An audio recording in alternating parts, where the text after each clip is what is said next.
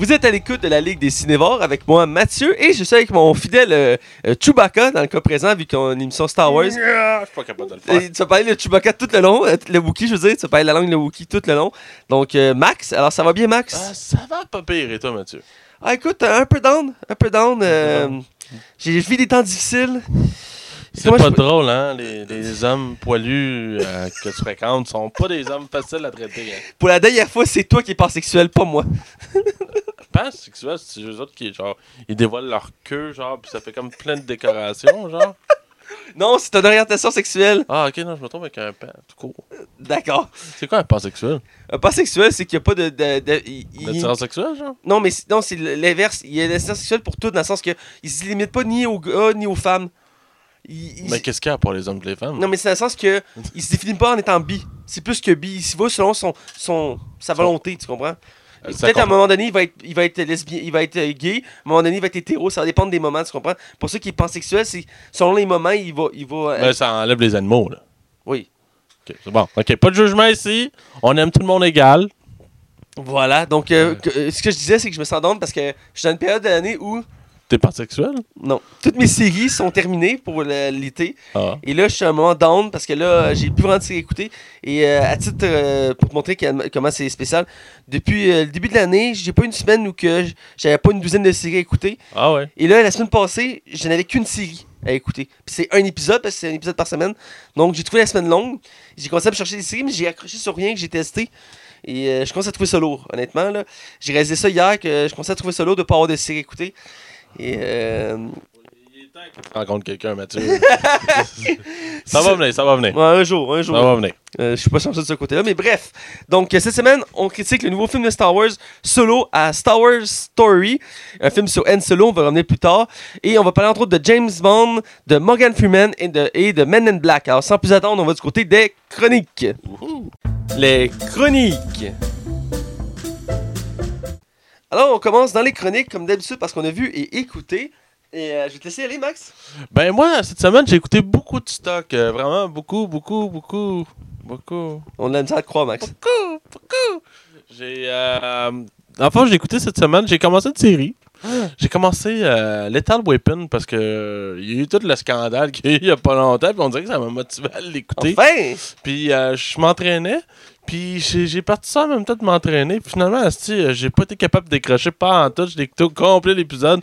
J'ai dit, en gros, c'est bien bon. Mais le pilote est vraiment bon. Ah, là. Il est écœurant, le pilote. C'est vrai, faut que je le donne. Aussi. Ouais. Puis tu te dis que cette valeur que l'acteur soit fait mettre dehors. Ouais. Mais on va voir ce que ça va donner par la suite. Là.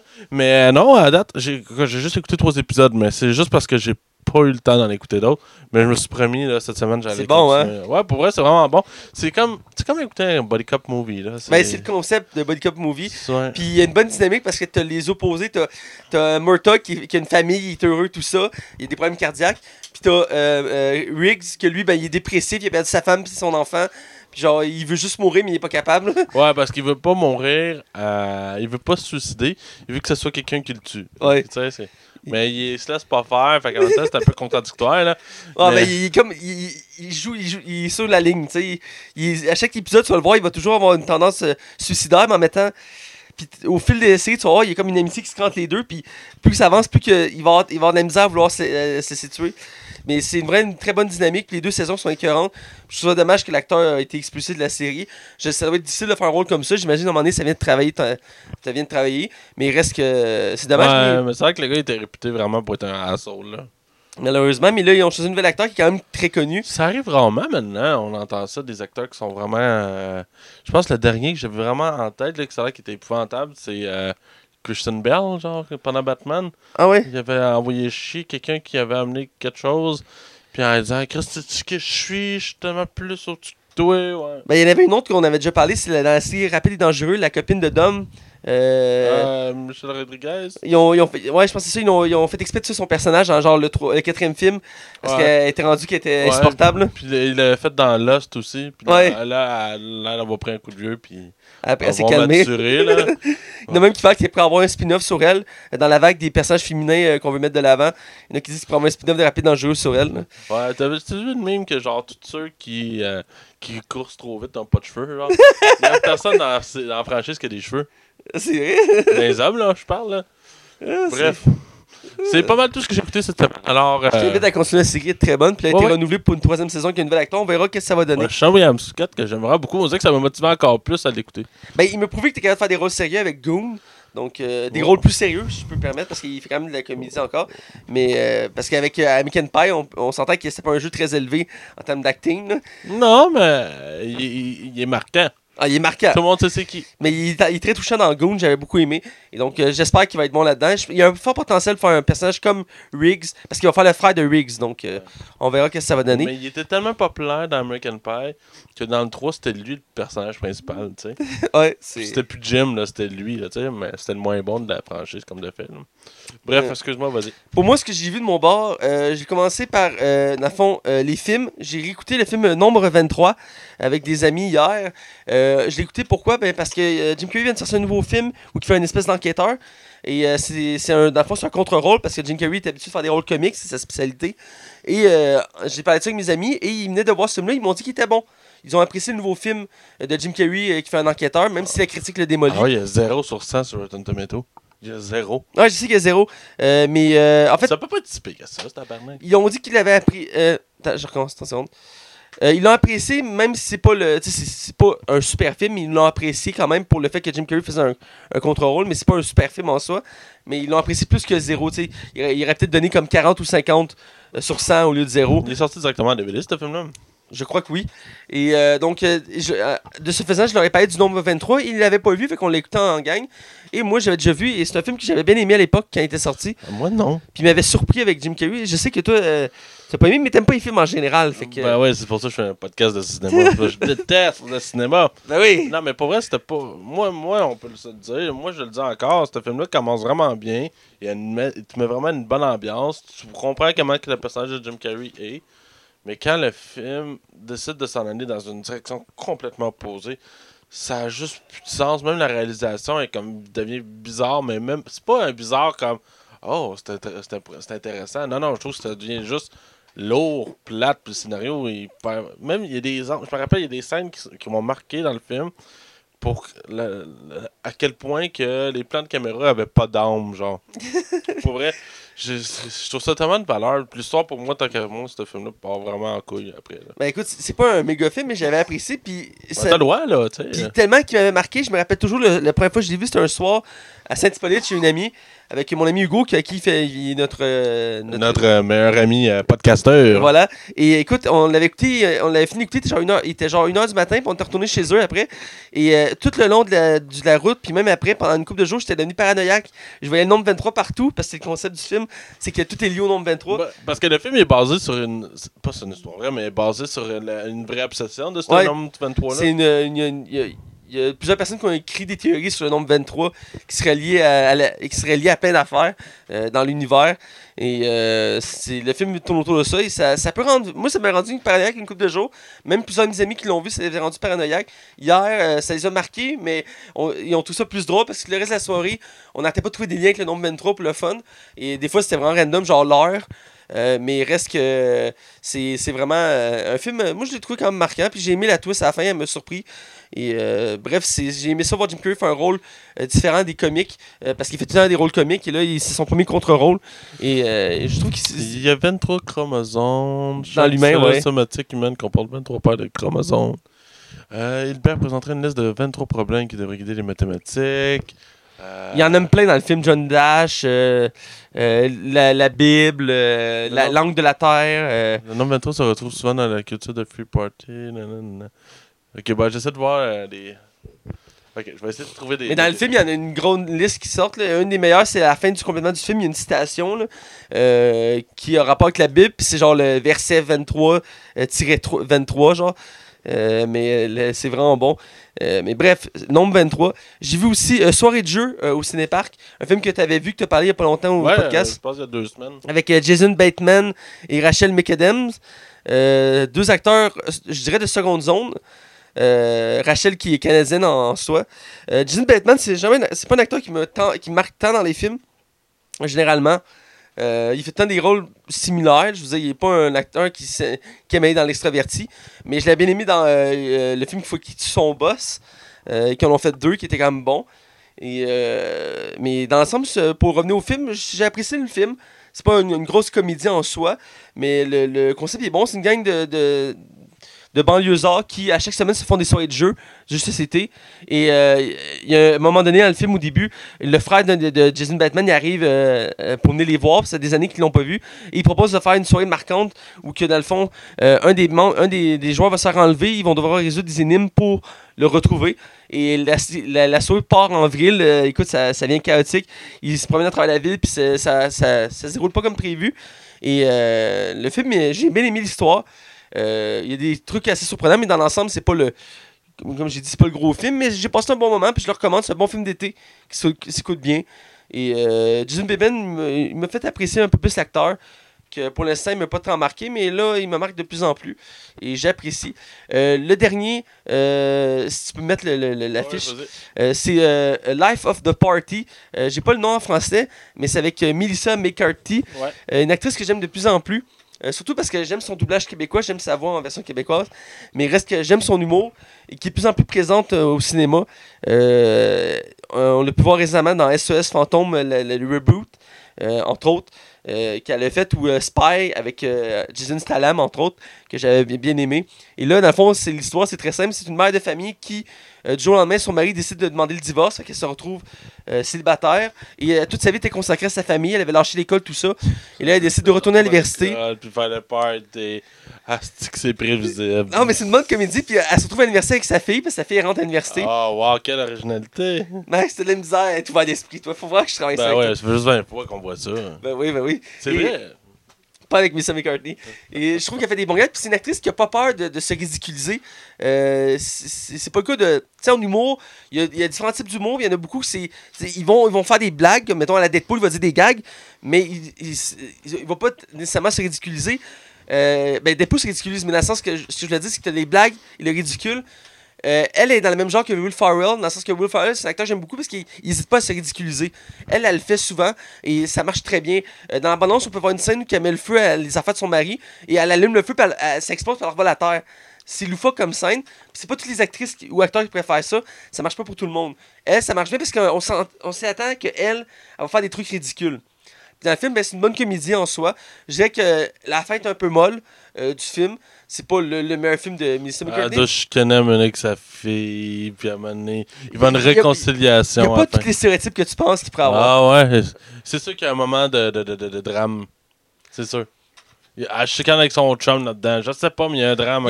Il n'y a pas vraiment de drame dans le film, je te dirais. Honnêtement, ce film-là ne va pas dans les clichés habituels qu'on peut s'y attendre. Il y en a quelques-uns, évidemment, qu'on peut s'attendre, mais il n'y a pas les gros, genre la chicane avec sa fille. Il n'y aura pas ça dans le film. Qui aurait pu facilement mettre ça dans le film, ça aurait fait cliché, mais il n'y a pas de chicane avec sa fille dans le film. C'est un exemple pour montrer qu'il voulait pas être dans le cliché. J'ai goût de l'écouter juste pour le blaster. Ben, on l'écoutera juste pour le blaster. Reste que j'ai apprécié le moment de ce film-là, donc je vous recommande ça, un autre bon film d'été.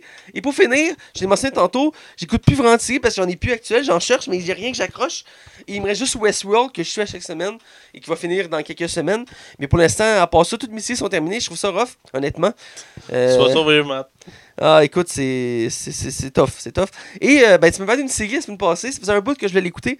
Et c'est The Office, version américaine. Ouais. Parce que l'original, c'est version britannique, que j'ai pas encore regardé non plus. Et j'ai écouté trois premiers épisodes. Il faut préciser que la première saison a 6 épisodes, ouais, ce qui est particulier en soi.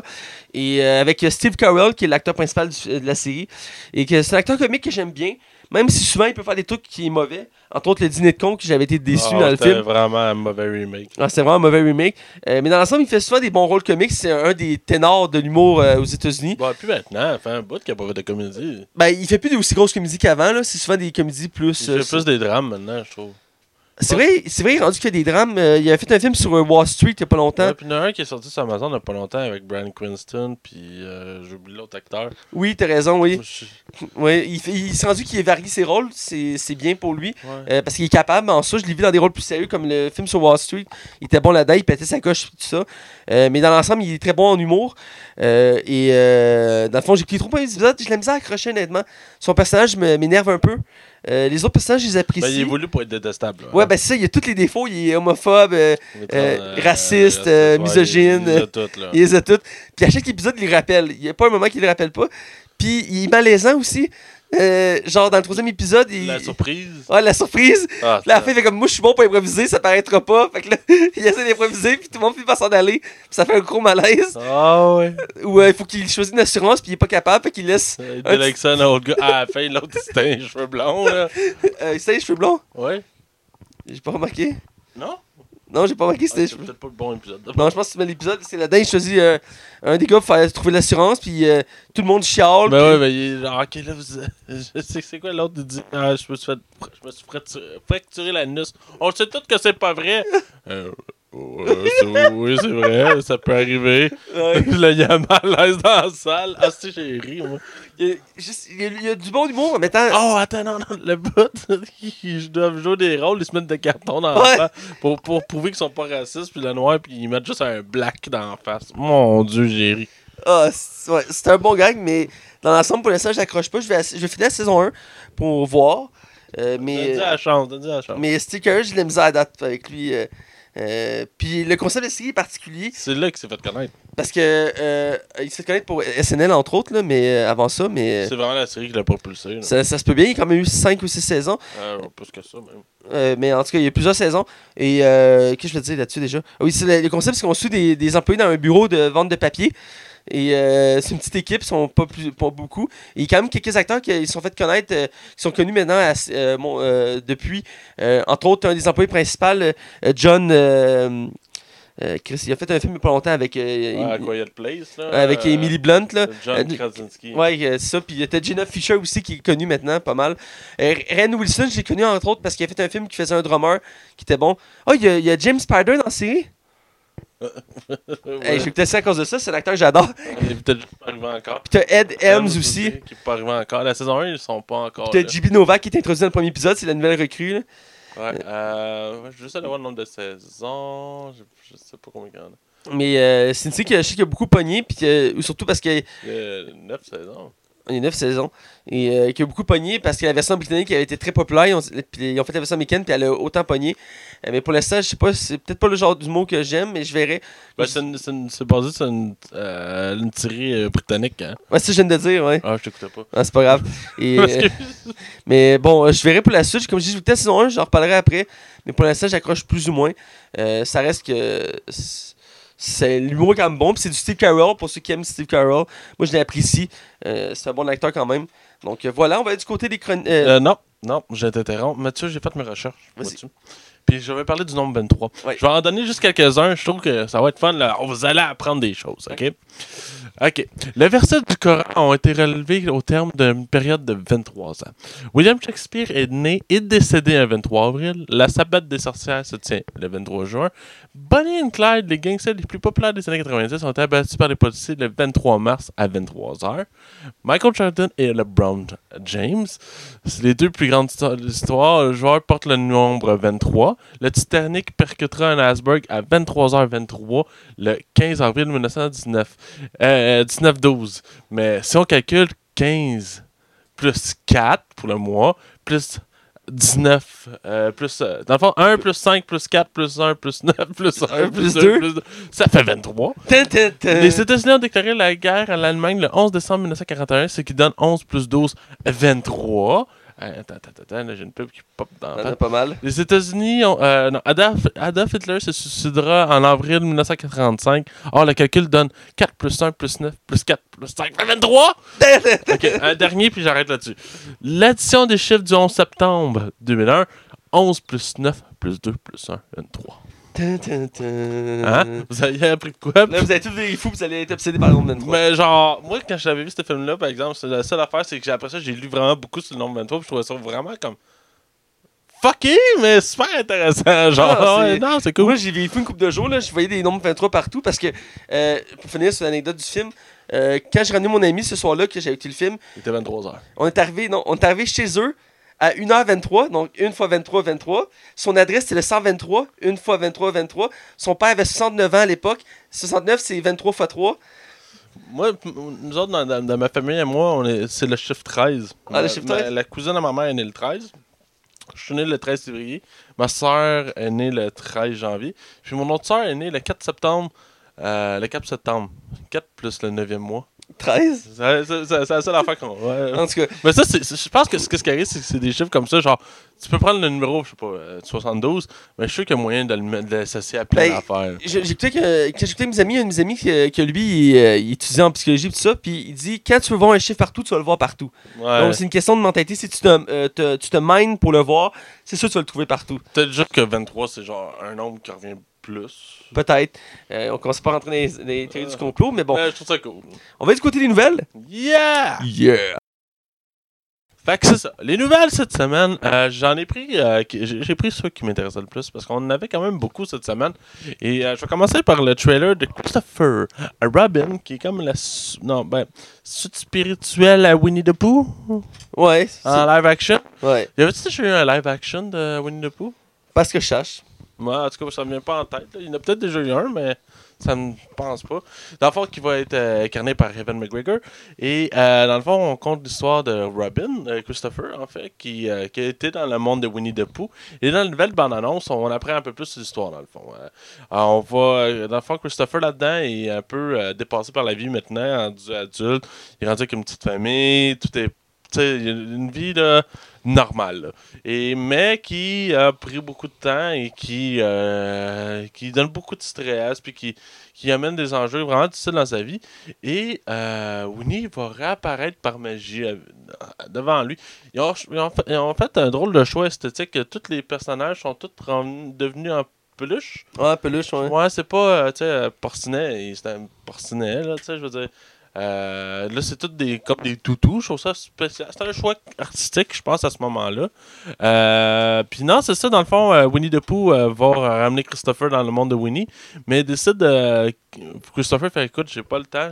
Faut que je m'occupe de ma famille. » Fait que Winnie décide que lui et ses amis vont rentrer dans notre monde à nous pour aider Christopher à mettre plus de... remettre sa vie en place. Alors, ça va amener probablement une sous-section de moments cocasses avec Winnie the Pooh. Esthétiquement, c'est très beau et je suis vraiment hâte de voir ce que ça va donner. Je trouve que c'est intéressant. Pour une fois, je trouve que Disney, au lieu de nous faire un remake de leur vieux dessin animé, on décide de prendre cet univers-là et aller ailleurs avec. C'est vraiment bien. Ça va être rafraîchissant, je crois, de ne pas reprendre une histoire déjà connue, de juste comme faire une suite...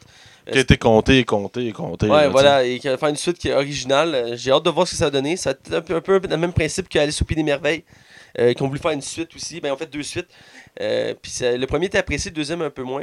Jim Carrey était écœurant là-dedans. Johnny Depp était écœurant là-dedans. Bref, continuons tes nouvelles. Ouais, dans le fond, prochaine nouvelle, dans le fond, Spider-Man Homecoming 2 s'en vient. Homecoming 2, moi, ils vont l'appeler Spider-Man quelque chose, pas Homecoming. Là. Mais bref, Spider-Man, le nouveau film, s'en vient. J'ai vraiment hâte de voir où on va aller avec ça. Première chose, c'est des grosses rumeurs, et des rumeurs qui sont insistantes. Je vais commencer par le plus petit, puis après ça, le plus gros. Apparemment que Michael Keaton, qui a incarné le Vautour dans le premier film, reviendrait dans son rôle, peut-être il va être clairement moins majeur. Probablement pour faire le pont. Je sais pas à quel point il va prendre la place Michael Keaton dans cet univers-là. En plus, ce film-là va se passer après Avengers. Fait que il va y avoir l'impact d'Avengers sur le film. Et dans le fond, pour moi, ça, Michael Keaton, je trouve que autant Homecoming m'avait déçu, autant que je trouve que Michael Keaton était clairement une des forces du film. Là, la vraie nouvelle, c'est que il n'y a pas longtemps, Batman, on pensait qu'il serait remplacé par Jake Gyllenhaal, oui, semblerait être le nouveau méchant de Spider-Man. C'est pas encore confirmé qu'il peut faire les deux. Hein. Ça se peut. On commence à en voir des acteurs là, qui alternent entre les deux. Le Wrench Fishburne, puis oui, elle qui joue la blonde de Deadpool aussi, oui, qui joue dans Gotham. Il faut que je pose une question. Là, spoiler alert, là, je vous dis tout de suite, là, Mathieu, faut que tu me répondes vraiment honnêtement, j'ai vu passer ça, mais d'après moi, il doit y avoir une raison quelconque. Est-ce que c'est vrai, là, je l'avertis, là, spoilers, est-ce que c'est vrai que Bruce Wayne tue quelqu'un dans la série? Il ne tue... Il poignarde, là, je l'ai vu.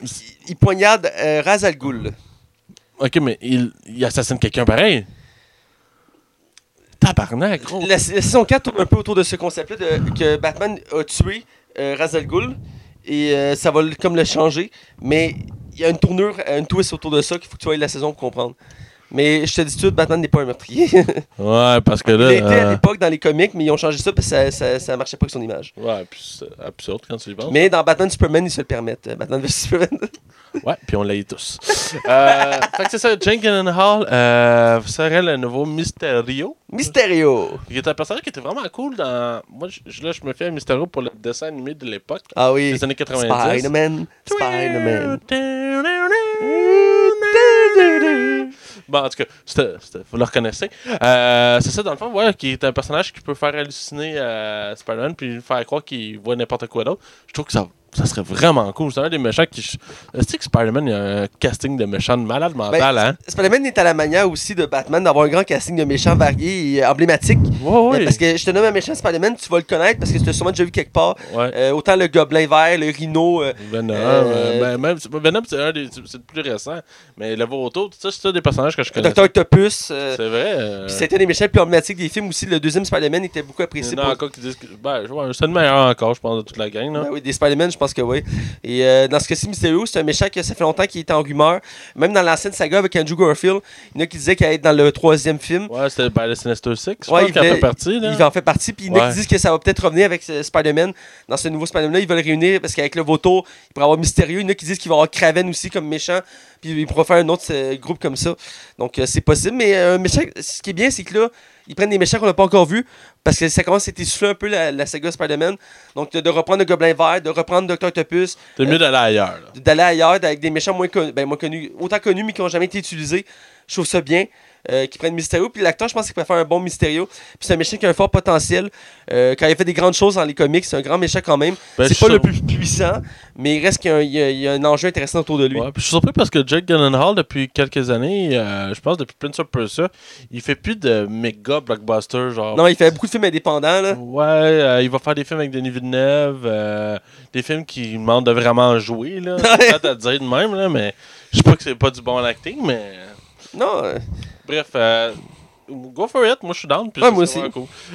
Prochaine nouvelle, c'est on a eu les premières images, pas un trailer, les premières images des captures des photos dans le fond, de Disenchantment, qui est la nouvelle série qui s'en vient sur Netflix. Mais qu'est-ce qu'elle a de particulier? C'est la nouvelle série de Matt Groening. Oui, j'ai vu ça. D'abord, c'est la série que Matt Groening, pour ceux qui ne savent pas c'est qui, c'est lui qui s'occupe des Simpsons puis de Futurama.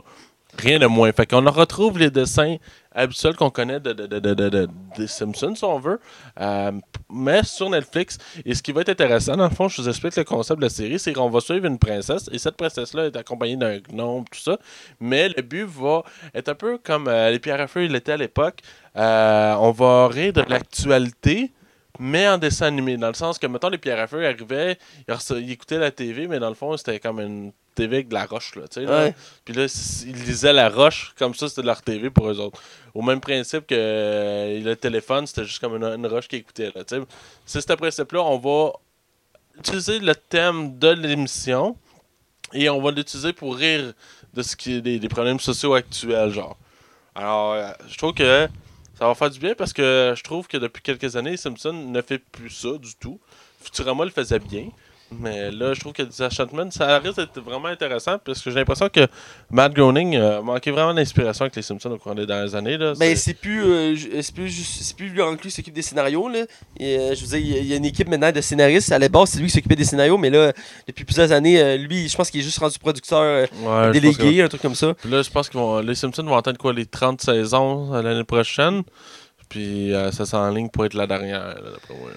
On verra bien pour la suite, surtout que les scandales en ce moment, c'est Simpson. Capou. Et pour cette série-là, tu m'aurais pas dit que c'est le réalisateur, c'est des Simpsons, j'aurais tout catché parce que les dessins sont très ressemblants aux dessins des Simpsons. On le voit dans les visages, dans les décors. Et il faut dire par contre que j'ai peur. J'espère que ça va marcher parce que Matt Groening, après Futurama puis Simpson, il avait créé une autre série, mais elle l'avait pas pogné. Elle avait joué brièvement à Télétoon, puis elle l'avait pas pogné. C'était quoi? Il me semble que c'était dans le Canyon, je crois, que c'était sa série. Mais je sais qu'il fait une autre série, mais il me semble que c'est dans le Canyon, que ça s'appelait ou un truc comme ça. Non, je me souviens que la dernière fois, on avait cherché là-dessus, tu en avais parlé, mais c'était pas lui qui avait occupé dans le Canyon, c'est une autre série. Parce qu'il avait fait une autre série qui avait pas marché, bref. Matt Groening a fait une autre série, bref, qui a pas marché. Puis il faut dire que ces projets actuellement marche pas trop bien. Et j'espère que celui-là va marcher, parce que ça a l'air intéressant comme concept. Le pays pourrait arrêter de travailler là. Les Simpsons vont rapporter de l'argent le reste de ses jours. Genre, ou Futurama, qui est toujours populaire, sauf qu'il n'y a plus de saison, là, mais parce que Futurama avait été annulé puis a été renouvelé après. Là. Ouais, avait été racheté par... C'était à la Fox, après ça, ça s'est rendu à Comedy Central. Comedy Central le plus payé, parce que je pense que les codes d'écoute étaient juste pas là. Je comprends pas pourquoi Netflix n'a pas décidé de le faire revivre, cette série-là. Ben, il me semble que tu peux écouter sur Netflix, je crois. Oui, ils sont sur Netflix, mais je comprends pas pourquoi ils n'ont jamais été à chercher. C'est une bonne question. C'est une série qui a, je veux dire, il y a un fort potentiel de faire plein de saisons encore. En même temps, je comprends pas pourquoi les Simpsons ne sont pas sur Netflix. Vu que c'est à la Fox. Hein. Ouais, c'est vrai. Peut-être les DVD vendent beaucoup. En tout cas, bref, il me reste une dernière nouvelle qui va être un peu plus short que les autres. Dans le fond, on a su que Liam Neeson rejoignez le casting de Men in Black, le reboot, ouais, qui va probablement changer de nom. Ce sera probablement pas Men in Black, parce que il a rejoint Chris Hemsworth et Tessa Thompson. Ce sera eux autres, les Men in Black. Mais homme en noir, il y a une femme. C'est drôle parce que les deux acteurs que tu as nommés, ils ont joué ensemble dans le dernier Thor, là. Ouais, je sais. Elle faisait Valkyrie. Puis, ouais. Fait que Liam Neeson va les rejoindre. On sait pas grand-chose. Il y a un premier poster qui est sorti, qu'on voit juste une paire de lunettes. On n'apprend rien. Là. Le tournage n'a pas commencé encore. Ça s'en vient vraiment bientôt. Ce que j'ai lu, c'est que Liam Neeson ferait genre le boss. Là. Ouais.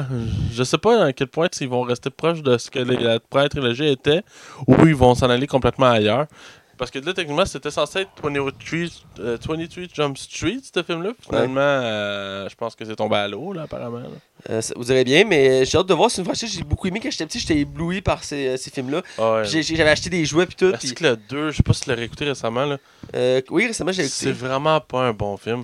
Le premier, je l'aime beaucoup, là, mais le 3, je le trouve bon aussi. Mais le 2, c'est épouvantable comme film. Il y a plein de problèmes. Il y a plein de bugs dans le film, effectivement. Genre, là, ils sautent comme sur des têtes de vaisseaux, puis ils ont oublié de le mettre. Ou au début, t'as comme le gros serpent qui vit dans le New York, qui kick Will Smith. Puis le verre, ils ont oublié de le rajouter en post-production. Fait que tu vois juste Will Smith qui revole dans les airs sans aucune raison. Genre. Une qui m'a plus marqué dans les bugs, c'est à la fin du film, ils font une poursuite en char sur une autoroute. Puis à un moment donné, Will Smith puis l'autre, ils changent leur place pour que Will Smith conduit, ou l'autre en tout cas. Puis quand ils arrivent à la fin, ils arrivent sur le toit.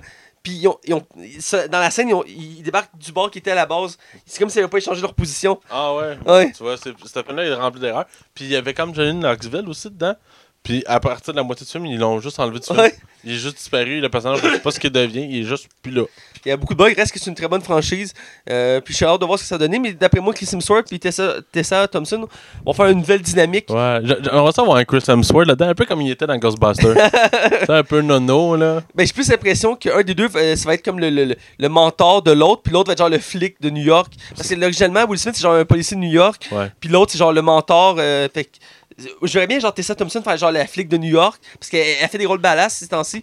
Puis Chris Hemsworth ferait genre le Man in Black, tu sais, qui peut être drôle, mais en même temps qui est le gars qui a de l'expérience. Ouais. Puis ça a été dit, ça n'aura aucun lien avec la trilogie originale, dans le sens que c'est pas le même univers, c'est qu'on va ailleurs. On pourrait s'attendre à des caméos quand même, ça pourrait être intéressant de... On va voir. J'aimerais ça. En tout cas, c'est intéressant de voir ça, ça a été un beau casting pour Men in Black. Ouais. Des gros noms. De mon côté, on va parler de James Bond, une saga que t'adores, que t'as hâte de voir la suite. Ah oui, absolument, toi aussi, je écoute, moi j'ai découvert James Bond avec mon père et mon grand-père qui étaient des fans finis, avaient écouté les films des vingtaines de fois chaque, puis ils ont les coffrets, tout ça. Ils ont en cassette, en DVD, puis en Blu-ray. C'est qui ton James Bond préféré? Je dois dire que moi, mon James Bond, je pense que c'est Pierce Brosnan. Ah ouais? Parce que c'est mon James Bond de mon époque à moi. Puis toi aussi, parce qu'on a la même âge. Ouais, mais moi, c'est Sean Connery, mais oui, j'aime beaucoup Pierce Brosnan. Ben, j'aime beaucoup Sean Connery. Aussi Roger Moore, qui est lui qui l'a fait plus souvent. Mais je te dirais que Pierce Brosnan, il y avait un charisme particulier. Je l'aimais beaucoup. Puis j'aimais voir ses gadgets, le tour qui va dans l'eau, tout ça. J'aimais beaucoup ça. Mais j'aime vraiment beaucoup la tournure que tu as pris avec... Daniel Craig. Daniel Craig. Sérieux, plus réaliste, là. Plus réaliste. Puis pour une fois, tous les films sont liés entre eux, ce qui n'était pas le cas avant. On verra pour le prochain, ça va être assez spécial. C'est là que je vais en parler.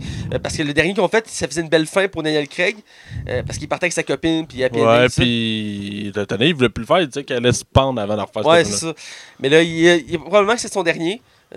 Après, on va. Il le dit plus, là, hein. Ben, on sent que c'est l'argent qui l'a convaincu. Ouais, 50 millions, c'est 50 millions. Bref, le James Bond numéro 25, pour l'instant, il n'y a pas de titre encore, qui devrait sortir l'année prochaine, en novembre 2019, ouais. Ce qui a été confirmé. Le tournage est prévu pour décembre cette année. Oui, décembre cette année. Et le réalisateur qui a été choisi, c'est Danny Boyle, ouais. Un réalisateur qui est quand même connu, qui a fait quand même des gros films. Il a fait la franchise, c'est rendu une franchise depuis l'an passé, Transporting. Oui, Transporting, il y en a 2 à date. Oui, puis il a fait plusieurs films, M. Boyle. C'est vrai que t'es en plein de montée, je dirais, il a fait quand même plusieurs gros films. Malheureusement, j'arrive pas à me rappeler des autres, mais je les avais pris en note pour la nouvelle, mais ça m'est sorti l'esprit, mais on va faire une petite recherche rapide. Reste que pour l'instant, les informations qu'on a, c'est ce que j'ai dit. La plupart des membres qui étaient là dans les films précédents, autant lui qui s'occupe des gadgets que M, sont confirmés au casting. Il a fait 127 heures, il a fait le dernier Steve Jobs, qui était vraiment bon. C'est lui que je cherchais, Steve Jobs. Ouais. Slumdog Millionaire, puis 28 jours plus tard, hein, ouais. Ouais. Le film d'horreur. Ah ben, ok. Ouais, il a fait quelques films, il en a pas fait beaucoup, mais c'est quand même un réalisateur marquant. Et donc voilà, puis comme je dis, il y a l'acteur qui fait M qui revient, l'acteur qui s'occupait des gadgets qui revient. M, elle revient pas. Pas la femme, l'homme. Ah oui, ok. Qui était changé dans Skyfall. Dans Skyfall, il changeait de M pour il donnait le flambeau. Okay. Parce que l'actrice, elle mourait, puis c'était l'acteur qui fait Voldemort qui fait M maintenant. Ouais. Puis t'as le jeune aussi qui a été choisi de faire les gadgets parce que, je sais pas si c'est une anecdote, mais l'acteur qui faisait les gadgets originalement, ils ont tout fait jusqu'à Pierce Brosnan. Fait qu'il a fait toutes les James Bond. Ouais, mais il est mort, là, je pense. Ouais, il est mort. Puis c'est l'acteur qui a fait tous les films de James Bond du début jusqu'à Pierce Brosnan. Puis il est mort. Puis ils ont entendu une couple de films que Pierce Brosnan s'en va pour changer d'acteur. Puis on a pris un très jeune, justement, pour, je pense, refaire le même principe pour le garder longtemps. Ouais, je sais pas s'il va vouloir être là longtemps. Là. On verra bien, mais en tout cas, il a déjà fait deux films, je pense, à date. Donc. On verra. Puis je pense qu'il y a Tessa Thompson aussi qui est dans le film. Elle fait elle fait genre une agente qui tire sur James Bond dans.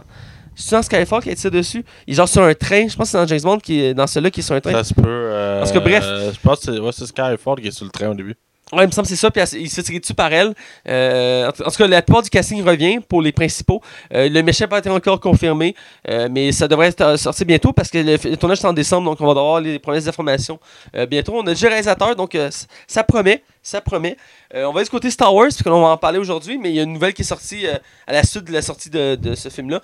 Le prochain spin-off de l'univers de Star Wars est confirmé, ça va être sur Boba Fett, le personnage emblématique. C'est pas confirmé encore, hein? Ben, le réalisateur a été choisi. Ouais, c'est ça, mais c'est pas confirmé. C'est Hollywood Reporter qui a sorti ça. Puis ça confirme. Ça... Parce que là, tout le monde pensait que c'était Obi-Wan le film qui s'en vient. Là. Je sais pas dans le fond, on sait même pas si c'est canon. On sait pas où ils s'en vont. Ouais. Tant que Disney n'a pas confirmé. Ben, le prochain spin-off a été choisi par. Le réalisateur a été choisi, c'est James Mangold. Ouais, grand de Logan. Le réalisateur de Logan. Et selon les informations qui sont sorties, ce serait sur Boba Fett. J'étais un peu vite en information. Mais il y a plusieurs sources qui vont pointer dans la même direction pour dire que c'est Boba Fett. C'est un personnage que beaucoup de gens veulent voir, qui a été peu exploité dans l'univers des films. Il y a des rumeurs qui disaient qu'on allait le voir dans Solo à Star Wars Story. Les rumeurs ont été démenties récemment avant la sortie du film que ce personnage-là n'était pas utilisé pour le film. En tout cas, officiellement. Et donc, c'est intéressant de voir un film sur lui. Encore une fois, par contre, je trouve ça un peu dommage qu'on s'attende encore sur un univers déjà connu. Parce que oui, c'est bien, on voit des personnages qu'on connaît, mais en même temps, s'ils veulent pas épuiser la franchise, il faudrait qu'ils aillent dans les directions nouvelles, soit avant les films ou après, mais plus loin, tu sais. Ouais. Donc, on verra pour la suite, mais en tout cas, j'ai hâte de voir. J'aimerais ça un film sur Obi-Wan. Ce que j'ai lu, d'ailleurs, sur les rumeurs, c'est que en rapport avec Solo Story, il y aurait peut-être... une saga autour de ça, mais ce serait peut-être pas nécessairement une trilogie sur Han Solo, mais ce serait plusieurs films qui se déroulent dans la même époque qui feraient le pont, entre autres avec la twist de la fin du film. Ouais, parce que, est-ce que l'épisode Rogue One est en même temps... Non, Rogue One est après Han Solo. Oui, il est après Han Solo. Han Solo, il se positionne où? Il est 6 ans après la revanche des Sith. Et donc, il est à peu près, je pense, c'est comme... Il est 6 ans après la revanche des Sith. Oui, 6 ans après la revanche des Sith, puis je pense que c'est comme 12 ans avant... Ouais, parce que la République est déjà installée dans le film, là. La République est déjà installée dans le film. La République. L'Empire, tu veux dire? J'ai utilisé la République. L'Empire, excuse. Oui, l'Empire est déjà établi. Ça va aller, Max. C'est République. Ça va aller. Tu rêves d'une démocratie. Démocratie du Congo. Bref, comme je disais, il prévoit faire une saga autour de... Parce que l'acteur qui fait Han Solo a dit, sans faire exprès, dans une entrevue, qu'il avait signé pour 3 films. Et après, il a fait comme « Fuck, fallait pas que je dise ça parce que c'était une surprise. » Et il y a plusieurs rumeurs qu'il y a vraiment un spin-off sur Lando, qu'on peut voir dans le film, d'ailleurs, de Han Solo. Et selon les rumeurs, encore une fois, à travers ces films-là, il y aurait un fil conducteur. Ce serait comme une histoire qui serait toute reliée, entre autres avec la twist qu'on a vue, qu'on va parler tantôt de la fin du film. Donc, à voir. À voir. Pour continuer dans mes nouvelles, c'est sur John Wick 3, un film que j'attends avec impatience, que je me peux plus d'attendre. Et il y a 2 actrices qui ont été ajoutées au casting. Il y en a d'autres, mais moins connues, qui ont été ajoutées, qui sont moins importantes à mentionner. Mais ces 2-là sont quand même connues. On a Halle Berry et Angelica Hudson qui rejoignent le casting. Pour Halle Berry, je pense que pas mal tout le monde la connaît maintenant. Oh, ouais. Beaucoup la critique parce qu'elle est reconnue pour faire autant des très mauvais films que des bons films. Ouais, absolument, elle fait des mauvais choix de carrière. Là. Elle a déjà un Oscar pour la meilleure actrice, la même année le Razzie de la pire actrice. Tu te rappelles-tu du film Gothica? Non. Il y avait Robert Downey Jr. dans ce film-là avec elle, puis c'était un film d'horreur. OK. Ça te dit absolument rien. Non. Elle est comme enfermée dans une salle. C'est là que la putain No one knows what it's like to be the fan. Elle est sortie. En tout cas, je vais te sortir ça pour que tu saches. Bref, puis Angelica Hudson, c'est une actrice généralement qui apprête sa voix à des personnages, soit des personnages dans la fiction, soit dans les films animés. Elle est reconnue pour prêter sa voix à beaucoup de choses, mais je l'ai vu entre autres dans la série récemment Shut Eyes, où elle fait une sorte de gitane qui est quand même très bonne là-dedans. Puis après ça va aussi à un personnage dans les Incroyables, dans le premier puis dans le deuxième qui va avoir lieu bientôt. Elle fait après de sa voix un des personnages. Et donc, c'est intéressant. Pour le reste du casting, il y a un acteur japonais qui était entre autres dans le film Wolverine, le combat de l'immortel. Je sais pas son nom complet, là, mais c'est Saranda, son nom de famille. Malheureusement, c'est un acteur qui est reconnu faire des rôles typiquement reliés à... Je veux pas être méchant, mais à sa race, dans le sens que il va souvent faire le mafieux japonais ou le sensei japonais ou le policier japonais. Ou tout le temps le rôle typique, un peu comme Jack Chan qui faisait aussi un film américain. Tu mets un rôle, tu sais, il fera pas un film d'amour ou avec une blanche, un film américain qui est à New York, puis tu sais, il travaille dans un bureau. Tu le verras pas faire ça. D'ailleurs, dans la série Westworld, il est ajouté au casting, puis il fait un samouraï. Comme de fait, tu sais.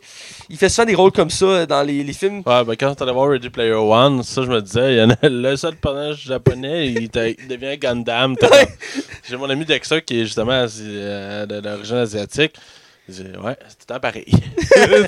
C'est malheureux, mais ça arrive souvent. Mais bref, on verra pour ce film-là. Mais j'ai l'impression que pour ce film-là, son rôle, ça va être il va représenter la mafia genre japonaise. Parce que dans le 3e, John Wick va courir après le conseil des. C'est chaque membre de chaque mafia est membre de ce conseil-là. Et il a buté le membre italien dans le 2e film. Et là, dans le 3e film, sûrement qu'il lui va représenter le côté japonais du film. Bref. Donc voilà. Et pour finir, une nouvelle un peu triste que. Pas triste, que frustrante. Frustrante, ouais. Ce serait le bon terme. Morgan Freeman a été accusé d'allégation sexuelle envers plus de 8 actrices. Ah ouais, c'était 8 actrices. Il me semble que c'est 8 que j'ai vu. Ça se peut. Et qui date de quand même pas mal d'années déjà. Et il s'est excusé. Le premier réflexe qu'il a eu, il s'est excusé. Et il l'a pas nié, il s'est excusé. Et, c'est assez triste. Je pensais pas que c'est un acteur qui aurait pu être touché par ça. Ben, il était le premier à dénoncer ça. Ouais, aussi. Je m'en rappelle. Et moi, je l'ai dit à toi, Max, j'ai dit si un acteur comme Morgan Freeman peut être accusé d'agression sexuelle, je pense qu'il n'y a pas d'acteur qui peut pas être touché. Là. Ah, moi, d'après moi, plus que ça avance, plus que j'ai en train de réaliser à quel point il y a une culture dégueulasse dans l'arrière d'Hollywood. Ouais. J'ai l'impression que c'est très sale en arrière tout ça. Là. C'est pas beau. Non là, c'est là que l'être humain, on voit qu'il va au plus. Il est capable du pire. Hein? Ouais, du pire comme du meilleur. Là. Ouais. C'est assez je suis content que ça sorte. Ouais, mais Morgan Freeman, come on! J'espère juste que sa carrière sera pas détruite à cause de ça. C'est un acteur qui est incroyable. Ouais, parce que là, pour le monde qui a vu Seven, tout le monde doit faire comme tabarnak. Il y a juste Brad Pitt qui a pas été accusé dans ce film-là. C'est calice. Ça m'a jamais réalisé. Hey, j'ai aimé ta réplique. C'est bon. Ouais, bref, espérons que ça se règle bien. Ouais. Mais écoute, en parenthèse, Harvey Weinstein a été arrêté par la police vendredi au sujet de juste 2 cas, d'un viol et d'une agression en 2003 et en 2004. Donc pour l'instant, c'est juste 2 cas qui ont été mis en cours. Sûrement plusieurs autres vont s'ajouter, mais c'est un pas vers la bonne direction, car le mouvement MeToo se voulait justement de révéler ces accusations-là puis d'avoir justice. parce qu'il y a beaucoup de personnes qui ont été lésées à cause de ça. Et Urban Wilson était dans ceux qui étaient le plus visés. Il y avait plus de 120 célébrités, femmes, qui l'ont pointé du doigt. Donc, entre autres, Rose McGowan, qui est partie de balle au début du mouvement. Et donc, c'est une bonne nouvelle en soi, car qu'une personne comme ça tombe et que c'était un des pires en soi. Je pense que c'est une bonne nouvelle. J'espère que d'autres accusations vont embarquer, parce que juste eux, c'est peu pour représenter l'ensemble de ce qu'il a fait. Parce qu'il pourrait facilement s'en tirer. Son avocat a dit qu'il croyait qu'il peut prouver qu'il était innocent parce que les preuves étaient infondées dans les deux cas précis que je nommais. Donc, s'il passe dans les mailles du filet, ce serait dommage. On verra. On verra. Et là, on va être du côté de la zone cinéma. Oui. Alors, allons-y. Ah, excellent.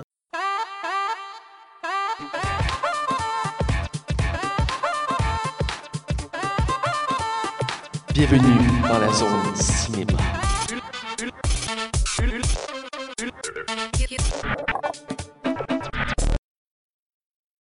Alors, on est du côté de la zone cinéma. Et là, cette semaine, c'est au tour de Max de nous sortir un sujet. Et j'ai très hâte de t'entendre, Max. Ouais, ben cette semaine, je me suis dit, je vais m'inspirer de ce qu'on est allé voir au cinéma, toi et moi. Okay. Alors, Mathieu, je t'explique le concept.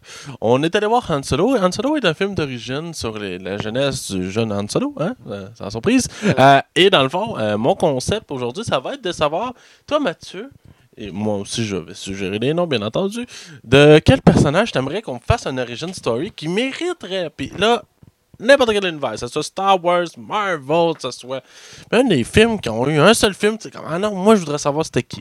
Alors, Mathieu, je te demanderais, dis-moi un personnage, là, je te laisse le temps de réfléchir en même temps, fait que je gagne du temps, un personnage que tu considères qu'il mériterait d'avoir son propre film à lui tout seul. Alors, Mathieu, t'as-tu une idée? Ben, premièrement, pour la jeunesse d'un personnage, il y en a un qui m'est tout de suite venu en tête, j'en parlais il y a quelques minutes, c'est John Wick.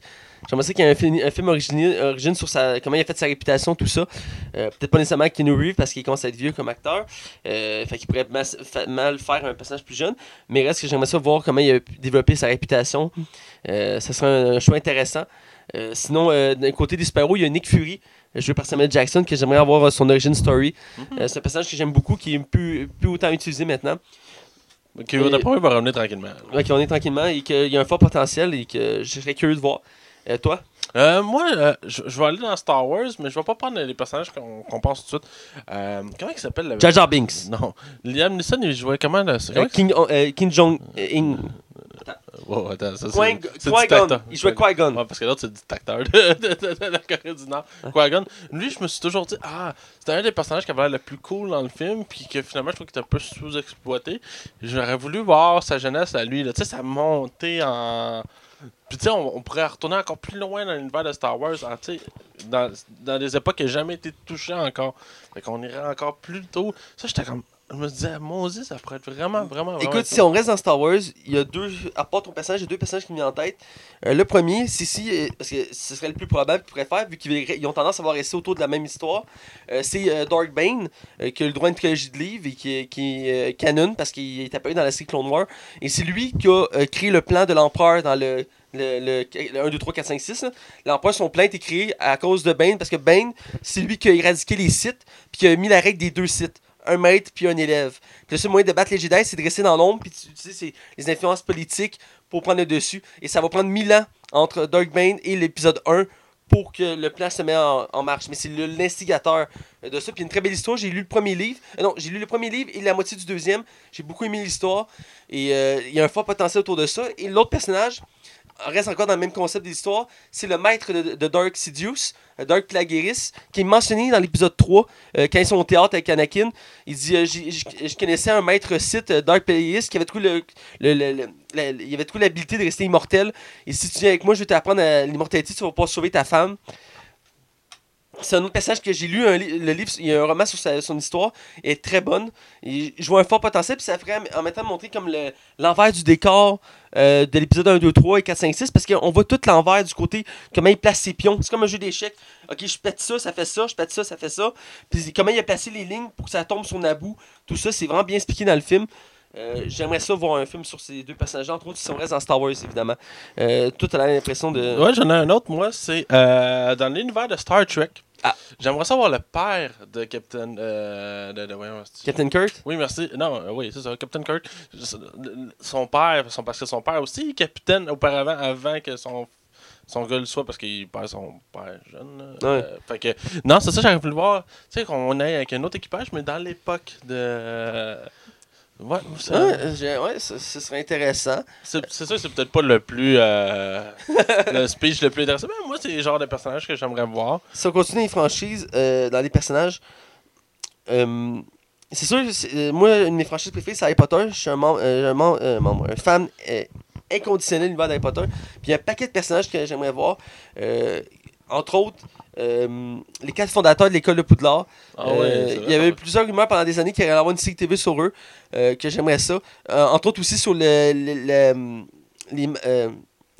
comment il s'appelait déjà, c'est les Maraudeurs, qui est le père d'Harry et ses trois amis, Lupin, Sirius Black, puis Peter Pettigrew. Encore une fois, il y avait des rumeurs pour une série, c'est jamais arrivé, mais j'aimerais ça voir, tu sais, sur la jeunesse de la famille d'Harry, sur le père d'Harry et ses amis, Lupin, tout ça, je pense qu'il y a un fort potentiel.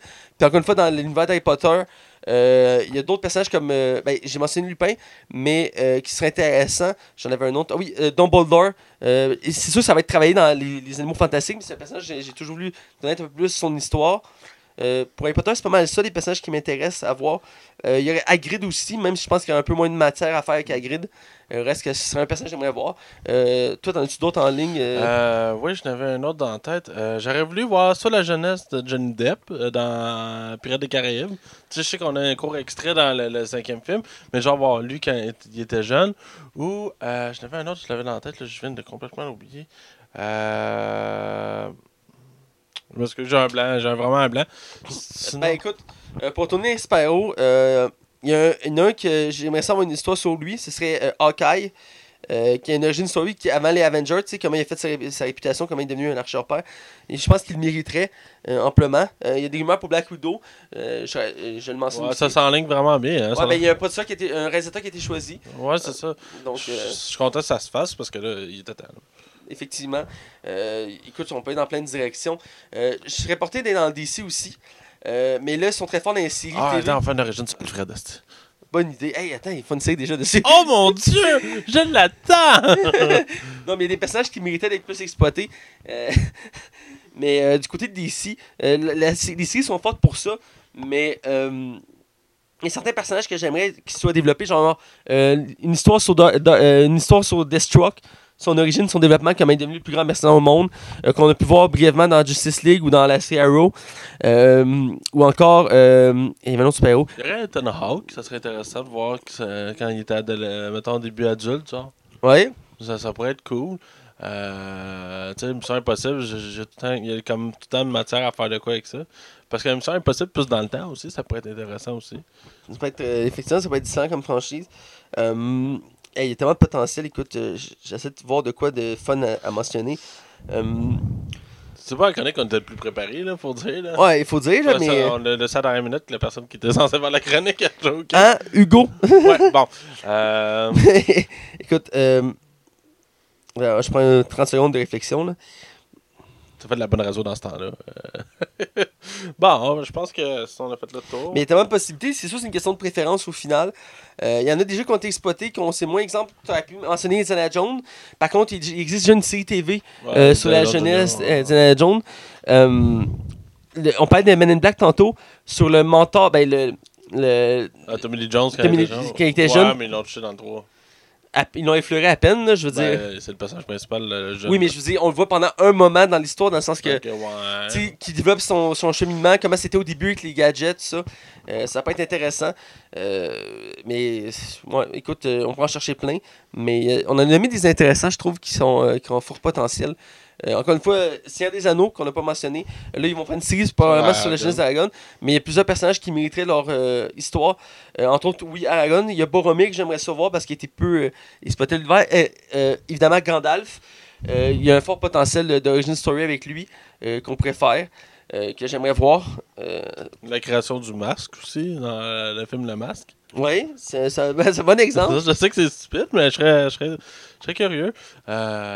Pour à part ça, j'ai pas autre chose. écoute... écoute, on a fait un peu à l'improvisation, cette chronique-là. On a sorti des bons exemples, puis écoutez, si, pensez à des idées vous aussi, si vous trouvez qu'on en a oublié, faites-nous les mentionner. Mais c'est le concept en ce moment, au cinéma sont très forts là-dessus, de faire des origin stories. C'est une nouvelle mode qui est très forte ces dernières années, et ça se prête bien en ce moment comme concept de chronique, parce que là, on va parler de... On va aller dans la zone non-spoiler pour parler de Solo à Star Wars Story. Attention, vous rentrez dans la zone non-spoiler. Attention, vous rentrez dans la zone non-spoiler. Alors, on est du côté non-spoiler, et là, on parlait de Solo, une histoire de Star Wars en français. Ah, Star Wars Story, ça sonne bien mieux. Au moins, nous, on l'a traduit en français. En France, on l'a même pas traduit. Je sais. Bon. Ça, on lâche en France. Ça, on lâche. Mets-moi la fiche, s'il te plaît, Max. Oui, je te sors. Un film de Star Wars, deuxième spin-off de l'univers de Star Wars après de Rogue One, qui sont partis dans ce concept-là de faire un épisode, un spin-off, un épisode, un spin-off. Réalisé par Ron Howard. Il faut préciser que c'est pas le seul réalisateur, c'est lui qui a complété le film. Mais à la base, c'était Phil Lord et Christopher Miller. Mais ils ont dû quitter le projet parce qu'il y avait un différent avec Disney. Ouais, parce que dans le fond, eux autres, ils allaient plus dans l'improvisation et Disney appréciait pas vraiment cette direction-là. C'est pas tous les producteurs qui aiment ça. Par contre, ils l'ont accepté pour Thor Ragnarok parce que le réalisateur de Thor Ragnarok, il a dit que lui, il allait vraiment dans l'improvisation faire son film. Ouais, puis c'est une des affaires que le monde critique beaucoup à Thor Ragnarok. Moi, je trouve que c'est une de ses forces, mais ça, c'est ouais, personnel. Là. Bref, il a fait entre autres Willow avec George Lucas. Il a fait Cocoon, Apollo 13, un film excellent, Grinch avec Jim Carrey, A Beautiful Mind avec Russell Crowe, un autre très bon film, et Da Vinci Code avec Tom Hanks. Et c'était un film épouvantable apparemment. Là. Entre autres, dans Da Vinci Code, un des méchants de Da Vinci Code, lui qui se fouette. C'est Paul Bettany, là. Qui fait le méchant dans ce film-là. Ouais, c'est ça, le monde est petit. Là. Ouais, le monde est petit. Et donc, voilà, côté acteur, on a Eden Ehrenreich. Ah, il est pas évident, ça. Je te le donne. Qui fait Han Solo, qui était pas vraiment connu avant. J'ai regardé sa fiche. Il a pas fait beaucoup de films. C'est un peu normal. Star Wars sont connus pour prendre des acteurs peu connus pour les mettre en avant de scène. On a Woody Harrelson, qui est comme l'acteur qui a le plus d'expérience ici. Le mentor dans le film. Qui fait le mentor dans le film, qui fait Tobias Beckett. On a Emilia Clarke, qui fait Kira, qui est reconnue mondialement pour la série Game of Thrones, qui a fait Khaleesi. On a Donald Glover, qui fait Lando Calrissian, qui est en tant qu'acteur, il est quand même de plus en plus connu, mais il est connu sans trop pour être un rappeur, ce que j'ignorais jusqu'à tout récemment. Mais il fait de plus en plus. Il a fait une série qui l'a fait très connaître, j'ai oublié le nom de la série, mais je sais qu'il était connu entre autres pour une série. Merci de mettre ça là. Et on a Paul Bettany, qui fait le grand méchant du film, qui fait Giandan Voss. Et à la base, c'est pas censé être lui. Première anecdote, c'est censé être un autre acteur, noir, que j'ai un blanc sur son nom. Et qui était occupé sur un autre casting en Afrique. Il était censé faire un extraterrestre à la base, le méchant. C'était le même personnage, mais c'est censé être un extraterrestre. Mais étant donné qu'ils ne pouvaient pas, ils ont pris cet acteur-là, puis lui, ils l'ont laissé humain. C'est une des choses qui a été critiquée du film, c'est qu'il y a trop d'humains, on en reparlera tantôt. On a Tandy Newton qui fait Val, qui fait la copine de Tobias. Et je l'ai mentionné aussi, Warwick Davis, qui est un acteur chouchou de George Lucas, qui est apparu dans toutes les Star Wars, ou presque. Et dans le fond, il fait tant des rôles secondaires. Pour te mettre en contexte, le premier Star Wars qu'il a joué, c'est dans l'épisode 6. Il fait le Ewok que Léa croise dans la forêt. Dans l'épisode 1, quand ils font la course, à un moment donné, il y a un zoom sur la foule, puis on le voit de très près. Il fait un gars qui est là, puis il a genre une petite barbiche, puis tout ça, il fait une espèce de mercenaire. Et ce personnage-là, c'est le même qui va jouer dans Han Solo. Ah oui? C'est pour faire un lien entre la biologie et ça. C'est le même personnage, il a le même nom. Quand tu regardes au casting, ils ont mis le même nom. Donc c'est une référence. On a aussi, dernier nom que je mentionne, c'est Anthony Daniel, qu'il y avait longtemps des rumeurs qui disaient qu'il allait faire C-3PO dans ce film-là, parce que c'est un des rares acteurs qui est dans toutes les Star Wars. Il a ce mérite-là. Et il y avait des rumeurs qui disaient qu'il allait faire C-3PO dans ce film-là. Finalement, non. Il fait un simple mercenaire qu'on peut vraiment voir dans une scène au début du film que j'ai pas pu me rappeler. Je l'ai vu encore parce que je l'ai vu dans le casting. Mais je me rappelle pas, il avait l'air de quoi dans le film. Mais il est dans le film, il fait un simple mercenaire humain. Il ne fait pas ses 3PO, mais c'est juste pour dire qu'il est dans tous les films de Star Wars. Donc, anecdote autour de ça. Et aussi, pour ceux qui ne savent pas encore, c'est plus le même acteur qui fait Chewbacca. Depuis 3 films, c'est un joueur de basket finlandais qui fait Chewbacca. Il a fait la moitié du 7. Parce que l'autre acteur, il avait des problèmes de genoux. Et il a fait le 8 et il fait maintenant Han Solo. Il va faire probablement, s'il y a d'autres films avec lui dedans, ça va être lui qui va les faire. Quand il a dit qu'il aimait ça faire le rôle de Chewbacca en entrevue, j'ai lu ça il n'y a pas longtemps sur lui. Donc voilà. C'est produit évidemment par Lucasfilm, sous-studio de Disney. C'est distribué par Disney évidemment. Côté critique, Metacritic a donné 63% d'avis positifs. Le public est un peu moins généreux avec 57%. Donc on peut dire que c'est mitigé un peu. Ouais, il y a beaucoup de haine qui vient à cause de l'épisode 8. Là, ouais. Star Wars, scrap. Disney en train de scraper. J'avais des amis qui voulaient pas aller le voir à cause du 8, puis j'ai réussi à les convaincre, finalement ils ont apprécié celui-là. Donc, entre autres mon ami Ismaël. Rotten Tomato, un peu plus généreux avec 71% d'avis positifs. Je trouve que c'est une belle note quand même. Et le public un petit peu, un peu son dévoi, 59%. Ça reste appréciable. Je dis comme film, vas-y avec le budget. C'est un film qui a coûté extrêmement cher, il a coûté plus cher que l'épisode 8, c'est a coûté 250 millions et pourtant esthétiquement et techniquement, c'est pas le film le plus impressionnant de l'univers de Star Wars, mais dû au changement de réalisateur, de retournage, de changement de scène, ben ça a monté la somme à 250 millions qui est beaucoup trop énorme pour ce film-là, qui aurait jamais dû coûter ça. Puis là pour l'instant, il a rapporté 150 millions à l'heure qu'on se parle. C'est pas bon. Il va rembourser son budget, il n'y a pas de doute là-dessus, là. Mais ça va être un échec commercial pour Disney. Là. C'est un genre de film qui aurait dû rapporter beaucoup plus. Mais le problème qu'il y avait, c'est qu'il n'y avait personne qui avait vraiment un intérêt pour ce film-là. Puis de deux, on venait de sortir l'épisode 8 qui a divisé beaucoup les fans. Autant que moi j'ai beaucoup aimé, que j'en connais beaucoup qui l'ont pas aimé. Fait que ça a joué beaucoup là-dessus. Sinon, c'est pas mal ça. D'accord. Et donc, comme je dis dans les anecdotes, il y a eu plusieurs réalisateurs, comme tu as déjà mentionné. On va leur parler, ça se ressent dans le film. On va aller du côté du casting. On commence à parler d'Enzo, on n'a pas le choix. C'est le personnage principal du film qui est joué par... Tu veux résumer le film avant, peut-être? Ah oui, excuse-moi, merci de me le rappeler.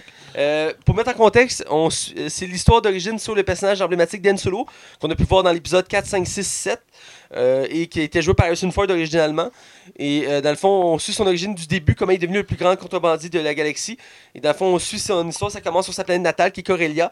Et c'est une planète d'esclavage. Et le film commence qu'il décide de voir grand, il veut devenir le plus grand pilote et on va suivre ses aventures avec entre autres sa première copine qui est Kira et il va croiser plein de personnages emblématiques de l'univers et donc voilà on va le suivre en créant sa réputation. Le film va vouloir nous montrer comment Han Solo va créer son histoire autour de lui, sa légende parce qu'au début c'est une personne inconnue que personne connaît puis qui s'en fout et entre autres il va avoir un mentor, une copine, un méchant, tout ça.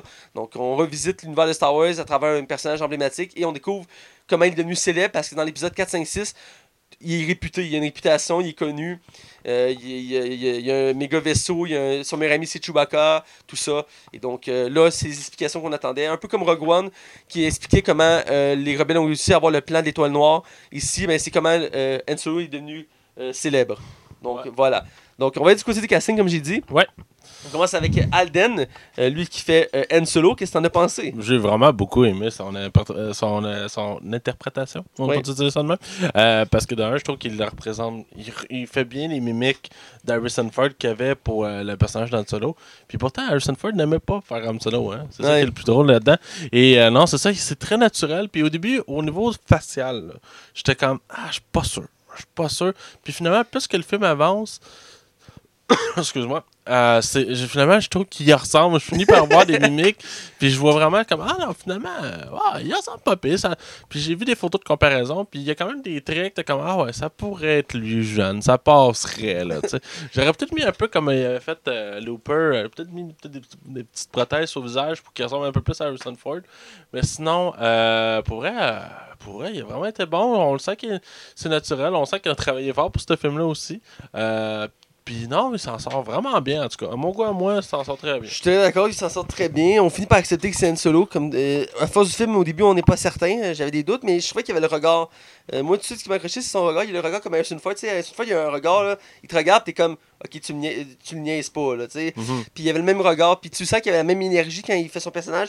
On le sent que, tu sais, il aime ça, remettre en doute les règles, puis de faire à sa tête, puis d'être très borné, puis de s'amuser. Il y a un côté humoristique un peu au personnage, parce que il est comme Vautour, puis il est toujours sûr de lui. On le sent déjà au début, même quand le personnage est jeune, puis on le sent dans son rôle. Je sens qu'il s'est amusé à faire ce rôle-là. Comme j'ai mentionné, il n'avait pas fait beaucoup de rôles avant, donc pour lui, c'était beaucoup de pression. Donc avec ça, je pense que ça va le mettre sur la carte, comme on dit. Il va se reconnaître un peu comme Daisy Ridley pour Star Wars 7 et 8. Oh, John Boyega aussi. Aussi, c'est là maintenant qu'ils font d'autres franchises. Donc j'adorais sa performance. On va aller avec Woody Harrelson qui fait Tobias Beckett, qui fait comme le mentor, si on veut, de Han Solo. Qu'est-ce qu'on a pensé? Il est tellement bon. Pour vrai, cet acteur-là, il peut jouer dans n'importe quoi. Il s'en sort tellement... C'est vraiment un acteur que j'aime vraiment beaucoup. Il fait beaucoup de films en plus dans une année. Puis à chaque fois, je suis comme... Ah, Woody Harrelson, c'est comme un signe de qualité pour un film. Puis il y a un temps que Woody Harrelson, il a comme une carrière plus basse, qui allait moins bien. Puis là, depuis quelques années, il est comme en remontée. Puis je suis vraiment content parce que je trouve tellement qu'il y a une prestance, il y a une gueule. Il peut tellement être... Tu sais qu'il peut être tellement méchant comme il peut être le plus gentil du film. Pour vrai, c'est un acteur, puis c'est un personnage que j'aime beaucoup. Puis pour vrai, le personnage de Beckett, je trouve que il est mentor, mais il est pas, c'est pas un Yoda là, tu sais. C'est pas Yoda non. Puis tu sais, il sera pas intense, il va donner des conseils tout au long à Han Solo sans jamais y en donner nécessairement dans son, ça va être des fois dans l'intérêt même de Beckett. Fait que pour vrai, moi j'ai trouvé que c'était un bon personnage, puis j'aimerais ça le voir et peut-être revenir à mener. On sait pas, un univers de Star Wars, tout peut arriver. Effectivement.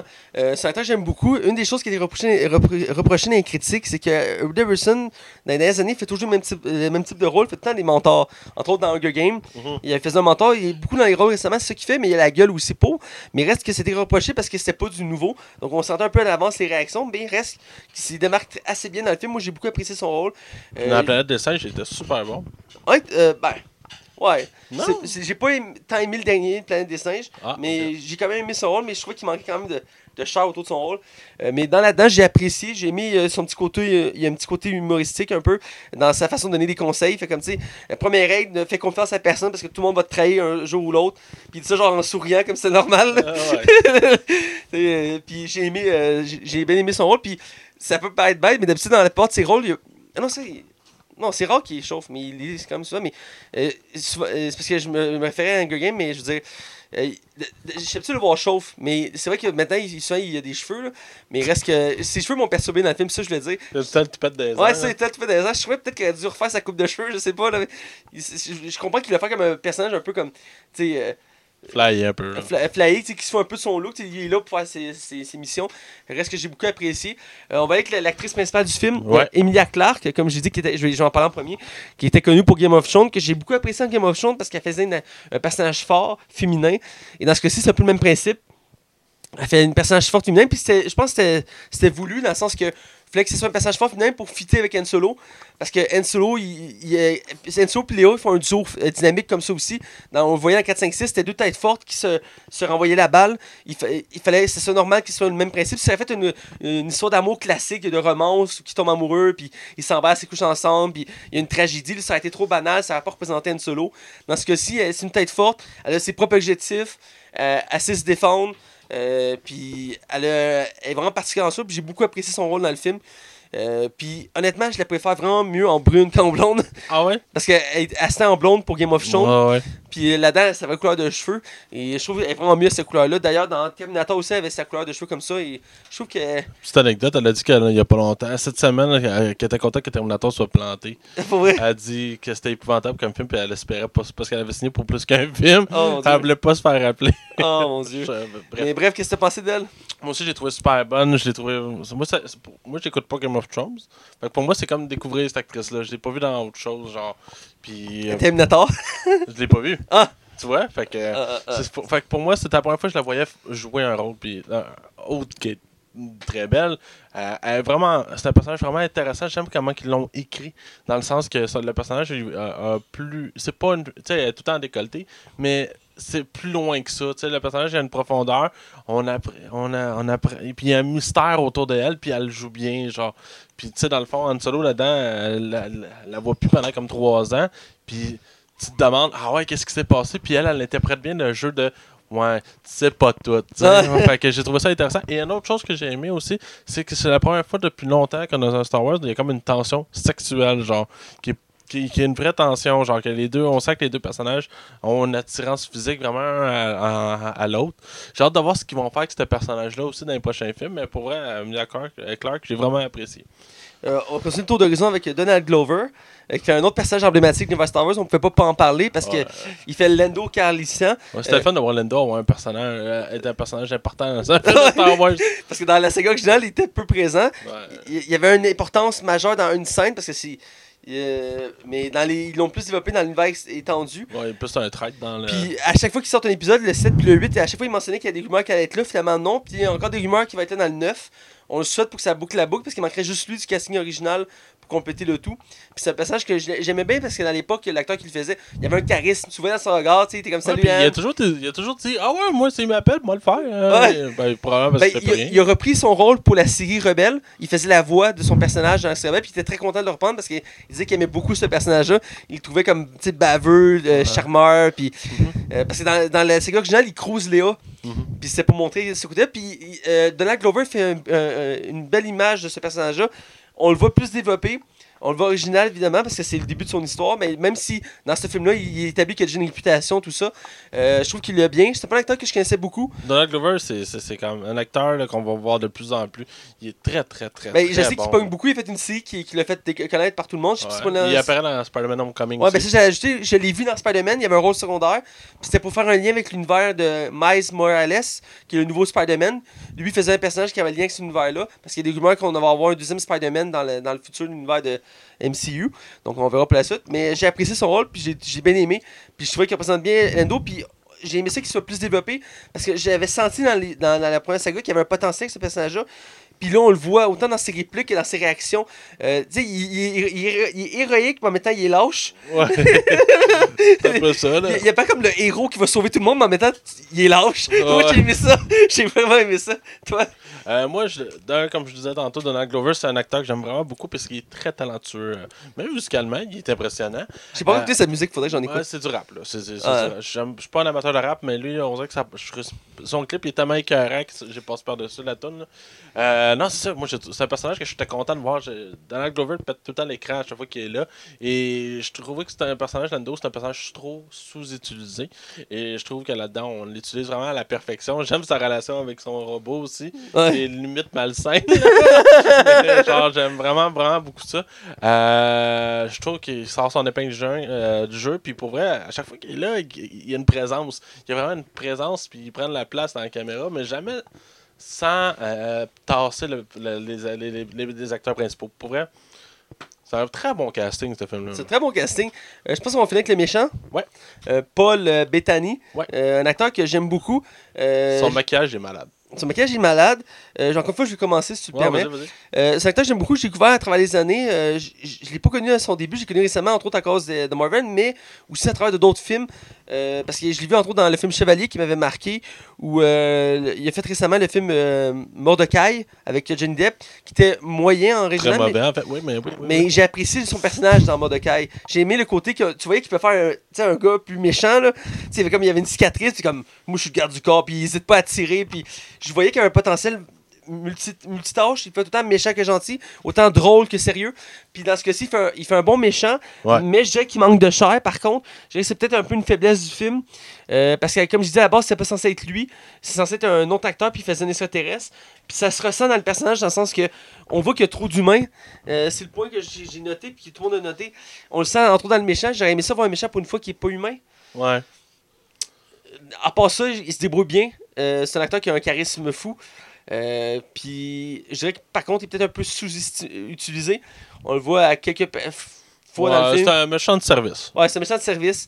Mais son maquillage, il est vraiment cool. Ouais, parce qu'à chaque fois qu'il se choque, il vient les yeux rouges et il y a comme des lignes de maquillage d'en face. Ouais.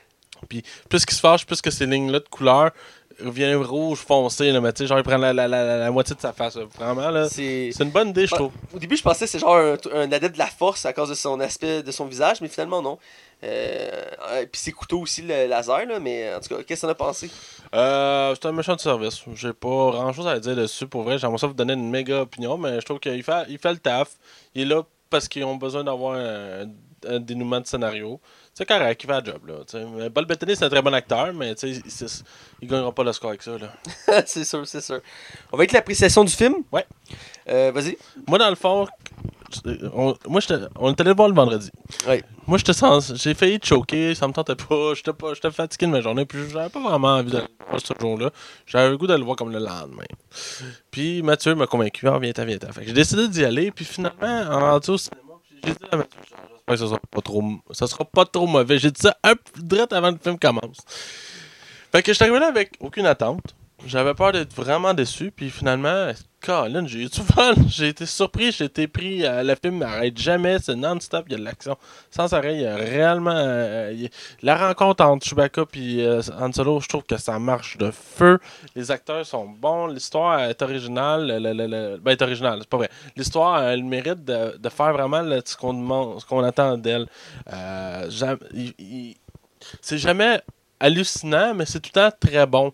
Il y a vraiment un bon rythme. Les personnages sont... Tu sais, il y a quand même quelques choix scénaristiques. Je reviendrai dans la zone spoiler, parce que je suis comme... Ouais, ok, là. Mais autrement, à part ça, je trouve que c'est un film qui tient vraiment bien la route. Puis je pense que la haine qu'il y a autour avec est plus ou moins justifiée. Bref, toi, Mathieu. Je pense le même avis. La haine est, je trouve, plus ou moins justifiée dans le sens que le film, il est bon. Il mérite plus que ce qui est traité en termes de notes. Oui, il y a des défauts, j'en ai mis plusieurs en tenant son spoiler. Dans l'ensemble, j'ai beaucoup apprécié, j'ai été surpris. Je m'attendais pas à tant de choses au film, évidemment, mais j'étais vraiment surpris. L'acteur qui fait un solo fait un job incroyable. Le casting, il est sans faute. Il y a beaucoup de références à l'univers Star Wars. J'en ai vu plein. Beaucoup que j'ai pas remarqué. Je les ai vus après sur la toile héroïque, entre autres. On fait une liste. Mais c'est beaucoup de fan service. Reste que, on voit qu'il aime, Disney aime l'univers de Star Wars, puis aime le travailler, puis le développer. Et beaucoup de références. Mais dans l'ensemble, c'est un très bon film. Il y a des choix douteux comme le méchant du film qui est là pour être là. Puis le fait qu'il y ait trop d'humains, encore une fois, c'est un défaut qui suit depuis l'épisode 7, entre autres. C'est un défaut qui est apparent. Que, ironiquement, la prélogie, l'épisode 1, 2, 3, avait pas ce défaut-là. Il mettait beaucoup l'emphase sur les extraterrestres, contrairement aux humains. Même les humains étaient moins présents, outre le fait que c'était le casting principal. Dans le sens que Anakin, Mace Windu, Qui-Gon... Nathalie Portman, c'était tous des personnages principaux. Mais outre ça, tous les personnages autour, c'était tous des extraterrestres. J'aimais ça, ça faisait un vent de fraîcheur dans ce cas-ci. Oui, il y en a des extraterrestres, mais on les oublie. Donc, dans l'ensemble, c'est un bon film, je le recommande. J'ai passé un bon moment, puis vraiment, il se démarque des autres films de Star Wars. Puis, à certains égards, il y en a beaucoup qui vont plus apprécier celui-là que l'épisode 8. Parce que pour les commentaires que j'ai vus à date sur les réseaux sociaux, ceux qui ont détesté le 8, ils vont probablement aimer celui-là, et même vice-versa, dans le sens que j'ai aimé le 8 et j'aime celui-là. Mais c'est supposé qu'il est tellement différent du 8. À date, c'est juste Rogue One. Moi, j'ai pas aimé depuis que c'est Disney. Puis, il y en a beaucoup qui défendent Rogue One bec et ongle, hein. En disant que c'est le meilleur Star Wars de toutes les depuis Disney. Moi, j'ai beaucoup aimé le Rogue One. Voilà. Donc, on va du côté spoiler pour en plus en parler en détail. Attention, vous rentrez dans la zone spoiler. Attention, vous rentrez dans la zone spoiler. Allons du côté spoiler. Et là, on va parler en détail du film qu'on parle cette semaine qui est Solo, une histoire de Star Wars. Yeah, monsieur. Un film surprenant. Écoute...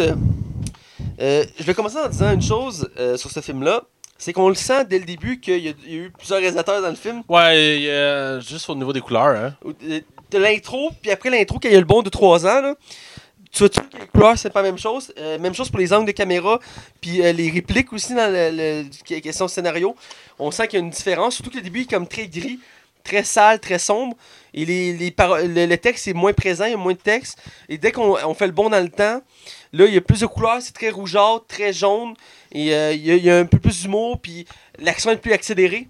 Parce qu'au début, c'est plus lent. Donc, je l'ai senti, avant même que... Ben, je savais qu'il y avait d'autres réalisateurs, mais avant que je le vois dans les critiques, je l'ai senti, ce côté-là. Sinon, pour le début... Bon, on peut commencer par le moment qui arrive avec son vaisseau, qu'on voit comme la ville qui habite, qui est comme bizarre un peu, là. C'est comme très sombre avec... Sur Corellia. Ouais, puis il vit comme dans des tunnels, pas des tunnels, genre des gouttes. Des ghettos, là. Ouais, vraiment sale. Et je trouvais que cette planète-là valait intéressante, j'aurais aimé ça de la voir un peu plus, genre qu'on voit un peu de quoi que ça a l'air. Puis sinon, là, on peut commencer vraiment avec la première course-poursuite, dans le fond, quand il rencontre la bébite dans le lac. Non, pas un lac, c'est pas un lac, c'est genre... Un étang, là. Un étang, mais c'est genre sa bosse, là. Puis la bébite, c'est comme un gros ver de terre géant, là, qui est vraiment bizarre, là. Mais j'ai trouvé vraiment son design cool. Puis là, justement, là, il va commencer à s'enfuir puis à être poursuivi parce qu'il a volé un genre de hyper... Il a volé une espèce de minéraux qui coûte full cher. Parce c'est pour la hyperspace. Fait que quand les vaisseaux partent à la vitesse de la lumière, c'est avec ça, genre. Ouais. Puis ça a l'air que c'est une denrée rare dans l'univers de Star Wars. Puis justement, c'est ça qu'il compte faire pour se créditer pour passer de l'autre bord des barreaux. Non, c'est ça, la course pour ça, je la trouve vraiment intéressante, elle est vraiment dynamique. J'aime le vaisseau que Han Solo a volé aussi. Ouais. Il rappelle beaucoup, je sais pas si t'as joué à Jack and Daxter, ouais. Le 2, les vaisseaux, genre, oui. Là, ça me rappelait vraiment beaucoup ça, mais je pense que même eux sont inspirés de la première trilogie de Star Wars. Là. Puis dans le fond, c'est ça, je trouvais ça vraiment cool, puis j'ai aimé le fait qu'ils essaient de se balancer comme en ligne pour passer à travers comme un corridor qui est trop restreint, puis à la fin, ça échoue, tu sais. Ouais. Mais non, je trouve que ça, il y a vraiment un bon rythme, même si après ça, malgré quand il reste pogné, ils réussissent à se rendre, on sait pas trop comment, mais en tout cas, on jouera pas trop avec ça, là. On va en laisser, là. Mais moi, c'est une des choses que je me demandais comment il allait faire, c'est la rencontre avec Chewbacca. Je me demandais vraiment comment il allait... Ouais, moi, parce que on voit... Tu l'avais-tu deviné que le monstre, c'était ça, genre? Ouais. Je l'ai pas deviné sur le coup, moi. T'en fous qu'on... T'as besoin d'aide. Ouais, je sais. La force n'est pas puissante en toi. Je fous plus, hein. Ben, continue. Parce que Chewbacca avait été aperçu dans l'épisode 3, La Revanche des Sith, parce qu'on est sur Kashyyyk dans le 3e, et on le voit, il parle avec Yoda, et à la fin, Yoda s'en va, puis il dit merci Chewbacca, puis il s'en va, puis... après, on le voit juste dans l'épisode 4 avec Han Solo. On se demande comment ils sont croisés. C'est une des histoires qu'on tous s'est demandé. Et c'est exploité dans les romans, parce qu'Han Solo a droit à une trilogie de romans 2 fois. Et dans ce cas-ci, j'ai trouvé ça intéressant la manière qu'ils ont montré ça. Ils ont voulu montrer un contraste. Comme au début, c'est comme une relation amoureuse, dans le sens que Han Solo est envoyé à pâture à Chewbacca pour qu'il bouffe. Puis finalement, ils finissent par s'entraider. Puis c'est comme forcé parce qu'ils s'entendent pas ensemble, parce que Han Solo a peur de se faire bouffer par Chewbacca. Puis Chewbacca se méfie des humains parce que les humains l'ont maltraité. Fait qu'il est comme... Il y a une tension entre les deux. Il a vraiment réussi à savoir qu'ils parlent la même langue. Ouais. Puis d'ailleurs, c'est la première fois, la seule fois qu'on voit Han Solo parler en Wookie. Ouais. Parce qu'il dit 2-3 phrases en Wookie comme... Puis après ça, il parle en français. Ouais. C'est long, là. Mais c'est pour montrer qu'il savait parler la langue. Il dit, je sais pas être avant ta langue, gros crétin, là. Il dit un truc comme ça, là. Puis j'ai aimé la relation qui se développe à travers les films, parce qu'au début, ils s'aiment pas à face, puis à fur et à mesure du temps, il y a une lien d'amitié qui se fait, puis on voit qu'ils sont comme liés les deux ensemble, ils réalisent qu'ils font un bon duo, ouais. Puis qu'ils se comprennent, puis ils n'ont pas besoin de parler pour se comprendre. J'ai aimé ça, cette chimie-là, puis c'est ça qui est reflété dans le 4, 5, 6, 7, 8, 7, parce que on voit qu'ils n'ont pas besoin de parler, puis ils sont en chimie. Quand ils pilotent le vaisseau, ils se battent, tout ça, ils se comprennent. Puis j'aimais ça, cette dynamique-là. C'était comme un peu, Chewbacca, c'était son chien. Puis, tu sais, ils s'entraident, tout ça. Même si c'est l'inverse, que Chewbacca a 190 ans, là. Ouais, il est plus vieux, là. Parce que les Wookiees peuvent vivre jusqu'à 400 ans, là, pour information. Mais j'ai bien aimé la chimie entre les deux, puis j'ai aimé la scène, comment ils sont introduits ensemble. J'ai beaucoup apprécié. J'ai trouvé ça un peu, la scène qui fait le bond de 3 ans, puis ils se retrouvent à la guerre, ça peut être déconcertant dans le sens que... dans l'univers Star Wars, c'est établi que c'est les Stormtroopers qui sont l'armée de Star Wars. Dans ce cas-ci, Han Solo est un soldat de l'Empire au début, et ça peut être déconcertant, mais je m'attendais à un truc comme ça, puis je savais que ça se pouvait, parce qu'on... Il aurait pu clairement y mettre un costume de Stormtrooper, mais à la place, ils ont juste fait faire que c'est un simple soldat, mais ça a pu aussi qu'il porte un costume de Stormtrooper, ouais. Ça a pu... Il y a une chose que j'ai pas aimé du film, puis je vais en parler parce que justement, il y a un lien à faire avec ça, c'est qu'au début, il demande c'est quoi son nom, puis il dit c'est Han, puis il fait on va t'appeler Han Solo. Il dit t'es Han de quelle communauté? Il fait aucune, il fait d'accord, on va t'appeler Solo. Ouais, c'est ça. C'est une affaire que je reproche, puis ça, c'est peut-être très du. Ce film-là explique toutes les personnalités du personnage, tu sais, dans le fond, dans le 4, 5, 6, 7. Tous ces traits de personnalité sont tous arrivés à cause de ce film-là. Ouais. T'sais, ça pouvait pas être... Non, toute sa vie qu'il a vécu entre le 4 puis le film d'Han Solo, ça pouvait pas être un cheminement tout le long. Non, faut que tout s'explique à partir de ce film-là. C'est une petite affaire qui m'a gossé. Puis une autre chose qui m'a gossé dans le film, c'est qu'à un moment donné, il y a la scène justement avec le train, qui est vraiment cool, là, super, vraiment bien rythmé, tout ça. On reparlera après par la suite, mais à la fin, malheureusement, Val décède, et son collègue aussi, j'ai oublié son nom malheureusement, qui se fait tirer. Ouais, qui est joué par John Favreau. Ouais, qui fait la voix. Et les deux décèdent. Puis je trouve que le personnage de Beckett n'a vraiment aucune émotion face au décès de la femme de sa vie, en principe, là-dedans. Puis tu es un de ses meilleurs amis. Ça même quand ils sont enterrés, on sent pas une tristesse. C'est comme si OK, on est rendu à autre chose, on va aller ailleurs. Moi, je l'ai ressenti, je l'ai remarqué, mais j'ai plus ressenti comme le fait qu'il devait s'y attendre vu qu'on est en monde de guerre, puis lui s'oppose aussi, tu sais, c'est un contrebandier, donc automatiquement, à tout moment, il peut mourir parce qu'en fait, il peut le tuer. Fait que je pense que sa mentalité, c'est qu'il était prêt à tout moment de perdre tout ce qu'il a. Fait que je pense qu'en même temps, il y avait un deuil déjà fait. Je pense que c'est un peu ça qui est sous-entendu. Ouais, je trouve que c'est facile. J'ai pas senti que ça... En même temps, c'est le mentor, tu sais, qu'il faut qu'il reflète pas trop d'émotions, je sais pas. Ouais, mais il se veut pas un mentor non plus. Il se fait obligé d'être ce rôle-là dans le film. Là. Ouais, ben c'est ça qui est intéressant, ça fait changement de ce qu'on est habitué de voir en Star Wars, que le mentor, il est là comme Luke ou Yoda ou Obi-Wan. C'est bien comme façon de faire. Et la scène du train, je l'ai bien aimée. Elle est assez particulière. Puis j'ai trouvé ça perturbant dans le sens que ça dit que c'est un train qui appartient genre à l'Empire, mais c'est pas l'Empire qui les attaque, mais c'est genre d'autres mercenaires. Ouais. Là, t'es comme... Ça transporte des millions de minéraux, puis l'Empire le protège pas. Il y a juste des tourelles de laser. Ouais, ben... C'est pas des fois pour en laisser. Là, je sais. Ouais. C'est un petit cheater qui m'a chicoté. Mais j'ai aimé l'action du film. J'ai trouvé ça dommage que c'est... Mais il fallait s'attendre que la plupart des personnages allaient crever, parce que, tu sais... Ouais, ben je suis surpris que le personnage de Emilia Clarke mourrait pas. Ouais, moi aussi. J'étais sûr qu'elle allait la tuer à la fin. Ouais, ben je m'attendais à ce qu'elle meure, mais ça on en reparlera plus loin. Ouais. Mais autant que tu sais, je m'attendais à ce qu'il crève, autant que je m'attendais pas à ce que le personnage joué par John Favreau meure aussi rapidement, parce que c'est le seul extraterrestre de la gang. Ouais. Je me suis dit, bon, il a l'air d'avoir un développement intéressant que le personnage extraterrestre. Ah, puis il avait l'air cool. Là, ouais, il était cool, il était dynamique, tout ça. Puis c'est une race qu'on n'était pas habitué de voir. Puis là, tu le tues. Là, j'étais comme, ah!